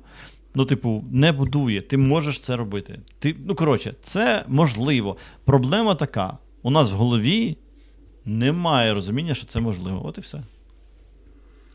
Але це да, можна. Диви, Можна в тебе, поки в тебе АВС не зжирає стільки грошей, що тобі неприємно спати, то користуйся, знаєш. Значить, окей, для тебе нормально. У, у Коли тебе, значить... він безкоштовний, він взагалі ідеальний. Ні, ні, ні, ну ти ж можеш прикинути, що він, типу, в, типу, в листопаді скінчаться твої кредити, і за наступний рік тобі прийдеться відвалити півтора мільйони, і ти такий, типу, бляха-муха, це мене не влаштовує. Або прийдеться відвалити 5 тисяч, і ти такий, мені до сраки, 5 тисяч я переживу. Все, ось вся відповідь. Правильно, поки там кости не такі, щоб ти переживав, поки ти не ресурс інтенсів, чувак, поки в тебе люди в 10 разів дорожчі, ніж АВС, то окей. Окей, мені здається, ну, нормальна слухай. історія. Але, але, коли я хочу зробити якийсь експеримент, і в мене орендувати сервак на Хетснері коштує стільки, скільки орендувати сервак на АВС на 2 дні, то можливо я орендую на Хетснері і буду робити експерименти е, цілий місяць. знаєш. тут Е, взагалі виграє по параметрам. Я, ну, Мені цікаво зараз. Ми так е, розказали, чому Хецнер то. Коли не варто використовувати Хецнер, е, да, щоб об'єктивна була думка, не реклама одного Слухай. Ну, да, да, да, да. Ну, по-перше, чому про Хецнер ми кажемо? Бо він супервідомий. Він дуже відомий, дуже лоу-кост, і він приємний, коли тебе непокоїть тільки гроші. Ну, типу, то mm-hmm. це офігенний вибір. Е, У Хетценера залізо зовсім десктопне. Це не серверне залізо, окрім того випадку, коли там там Dell купляєш, який трошки дорожче, процентів на 20-30 виходить. Е, Коли ти нічого не чехлиш в залізі, в сетапі, в лінуксах, це поганий вибір взагалі. Якщо в тебе в команді нікого нема, хто деплить. Взагалі, це, це поганий вибір. Ні, ну слухай, тоді ти можеш. Так, але ну, типу, умовно, е, level розуміння, що відбувається, для Hetzner а треба вище, ніж в AWS, знаєш. Е, Мені Я так би не сказав так, насправді. Да? А ну все тоді, а, нахер AWS. Ну, поріг входу в AWS набагато. Ну, ось тут в чому різниця. Поріг входу в AWS, він вище, ніж порів входу на будь-який хмарний провайдер. Тобто хмарні провайдери вони дають тобі один простий солюшн, да, сервери, все, бери, користуйся. Просто... АВС це хмарний провайдер, Hetzner це не хмарний провайдер. У них є те, що ага. називається Cloud. Е, і це, типу, віртуалки. Але це просто віртуалки, як кондові віртуалки. Ти а орендуєш... як правильно називати? Ну, це, типу, хостинг-провайдер, на мій погляд. Угу. Але ти в Хетцнера можеш цілу залізяку орендувати за адекватні гроші угу. дуже. Ну, тобто, е, е, залізяка в Хетцнера коштує десь як 2,5 роки. Як 2,5 роки. Блять, я якось Короче, дуже в'ядно сказав. Я, Якщо підсумувати, да, ми кажемо, що якщо у вас немає чіткої причини обрати Amazon і. Можливо, вас, можна зекономити. Слухай, я думаю, що зекономити. можна не сформулювати висновок, кожен нехай сам собі зробить. Да? Я би сказав mm-hmm. так, що. Е, ну, типу, у нас зараз АВС як дефолтний вибір в індустрії. Тому що по великим причинам, ну по, по, по купі причин, і одна з цих причин, тому що в Україні дофіга аутсорсингового бізнесу, де спускають рішення чуваків, яких грошей інвесторських просто ну, жопою жуй. І вони не хочуть тобі платити більшу зарплату, але Амазону їм платити нормально. І тому е, люди, які з цим працюють, у нас неймовірна кількість людей з experience ом в AWS на душу населення, я думаю. У нас на душу населення кількість експертів по AWS, напевно, вища, ніж будь-де. Тому що, блін, це дорого. І чуваки, які невеликі бізнеси, які рахують свої гроші, очевидно, не підуть туди правильно. Це цікаво. Ось в підтвердження твоїх слів. Е, я проводив опитування в чатику Hello for Days. 50%, тобто половина всіх опитаних використовують Amazon AWS сервіси mm-hmm. для хостингу додатків та застосунків своїх. А, Так, а ще 80% тому... із них навіть не знають, що можна не на AWS. Ну, я мені здається, що е, знають, але. Тобто там 20% на Google та а, ну це, це, на Google хостяться. Є 15, я не знаю, там ну, є ще на ажурі. І Хеснер, ну всі інші були прямо ну, взагалі а, там, відсотки. Так, так, так. Тому ну, а Amazon прям половина. І тут. Е, про не знають, що можна на весі, я не не про те, що вони не знають взагалі. Mm-hmm. Знаєш, а це як люди, які роблять зараз, е, ну, типу, якийсь сервіс, стартап роблять, і вони беруть React, ну або Vue, або Angular, або ще щось, бо вони не знають, що можна цього не робити. Бо вони не жили в часи, коли так не робили. Вони, знаєш, стали програмістом, коли React вже три роки як був е, е, типу, основним методом робити сайти. І тому вони такі, ну вже ж React, тому що які варіанти. Окей, я маю на увазі, окей, React, Vue, whatever, ця вся херня, вся однакова. Е, Тобто, типу, просто навіть в складу в тебе в. От е, я обговорював з, з чуваком з касти, який там ще працює з другом. Е, Типу, які проблеми от у нас з Твінспарком були? Ну, тому що це ж не Silver Ballet. І одна з проблем е, для нього була перестроїтися на те, щоб рішати е, ну, під, підхід е, вимагав перестроїти голову. І він каже: найпростіше для мене було написати просто тупу сторінку, знаєш, зробити тупу HTML сторінку, а потім з неї вже щось вирощувати, а не думати, як мапити, мапити реактивські підходи. Тому що React нам всі мізки поламав, і ми вже думаємо в термінах реакта. Така сама історія з АВС. АВС сім мізки поламав, і ти думаєш просто в термінах: це мода, чувак, це мода. React це мода, АВС це типу... мода. Е, До хіра чого відбувається у нас в індустрії, це мода. Тому що настільки багато всього відбувається, що вибрати, ну, типу, нормально, адекватно прийняти рішення дуже важко. Тому у нас індустрія моди. І треба треба це прийняти і спокійно до цього відноситись, і просто розуміти, що іноді, коли тобі ця, це рішення болить, це не страшно його змінити. Просто це модне рішення. Нічого, мода зміниться колись. Будеш перво, першого відкрив, відкривачем. Постійно і React насправді скільки всього було до React. В принципі, ну ось React, Angular, Vue, вони закріпилися на ринку більш-менш стабільно, тому що до цього всі JS фреймворки вони жили там по типу, 5 років і все все вже забувається. Ні, ну, jQuery до... скільки прожив. Ну, і зараз живе, так. Тих ну, так, да, але умовно, е, до, від виходу до jQuery до React 6 років пройшло теж так, що. Так то багато, да. Слухай, да, ну, з 2007 прямо... jQuery був вогнем. Що... Він був просто. Коротше, да і зараз його всюди використовують. Типу, ну, come on, слухай, а хто за... Навіть ті, хто не використовують, використовують його наслідки, тому що дуже багато всіх API в браузері це наслідки того, що jQuery був. да? querySelector а не було до jQuery. Він вигадав цю херню. Ну, знаєш, Багато хто використовував Bootstrap. На Bootstrap теж є jQuery. Ну так. Модулі так. плагінчики підключаєш. Ну, ну, е, Тому тут, але ну, я не бачу в цьому якоїсь. Е, прям, знаєш, Якщо ти використовуєш його за призначенням для того, що робили там простих елементів, то це Супер просте рішення, да? Кіски, Ні, ні, я jQuery не люблю. Слухай, я його не любив вже в 2008-му, мені здається. Ну, тобто, в 7-му з'явився, в 2008-му вже в мене були претензії до нього, бо він дуже швидко перетворюється на ну, на соплі, на спагеті, знаєш. Е, неможливо, е, живучи з jQuery, е, мати когерентну, адекватну і акуратну кодову базу, якщо в тебе більше одного розробника в ній оці селектори, це тупо ну, вони вони екстен, я, я external, да? да? я тут... І в тебе проблема в тому, а, що ти не звідси кажеш оцю штуку викликай, а звідти отак біндішся. І воно... На клієнтській частині на jQuery то біль. Ось е, я з тобою погоджуюсь 100%. Для клієнтської частини використовувати а, е, jQuery Причина, чому ми касту Можливо. на React зробили, тому що я розумів, що на jQuery я не хочу ще раз цим жити. Знаєш, з великим сайтом на jQuery жити неможливо. Неможливо. Але дивна історія, ми потім придумали, як е, ну, типу, сайдстеп і зробити без React, без jQuery. Але я думаю, що нам треба потроху закруглятися, а то ми вже більше двох годин це да, я, я так розумію, що проговорили повністю теж, і архітектуру, весь технічний стек, що використовувати, для чого використовувати. Прям дуже кайфово поспілкувалися. Про касту дізнався багато цікавого. Взагалі, що що ви робите і як.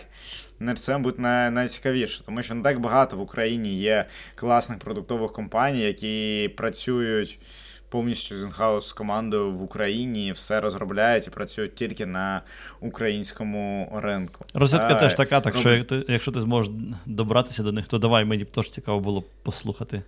Розетка це розетка пром, да, з ним поспілкуватися. Ну, вони, треба, тому вони що... дивлячись на те, що це одна компанія зараз, значить, вони дуже окремі технічно, да? Ну, я маю на увазі пром це Python Shop. Ну, типу, там Python, Python, Python. Розетка це PHP. І вони не дуже пересікаються реально технічно, я думаю. Ось буде цікаво. Вони ж зараз роблять сумісні проекти та суміщаються все. Це прям а, такий окремий кейс. Ну вони теж е, красунчики ну, з українських проєктів, вони одні з найкращих. Да, Я не знаю, мені дуже подобається компанія Уклон, з якою ти вже спілкувався. М- ну, знаєш, Те, що вони роблять, це реально український хайлоуд як це працює. Так, Тому так. продуктові компанії, вони прям точно one love. Дуже цікаво слухати історії, особливо від CTO, від тих, хто не просто, знаєш, ну, в тебе відчувається не просто такий технічний підхід, а саме продуктовий, коли ти кажеш, що ти піклуєшся про клієнтів, як вони будуть взаємодіяти як кінцевий користувач з твоїм продуктом. Це як е, медна вуша, це прям. Е, ну, ти знаєш, я намагався собі. змусити всіх так думати. Не знаю, наскільки мені вдавалося, але намагався, тому що ефективність тебе як програміста набагато вища, uh якщо ти знаєш. В тебе інсентів, ну, типу, внутрішні бажання алайняться з е, ну, типу, з цілями компанії.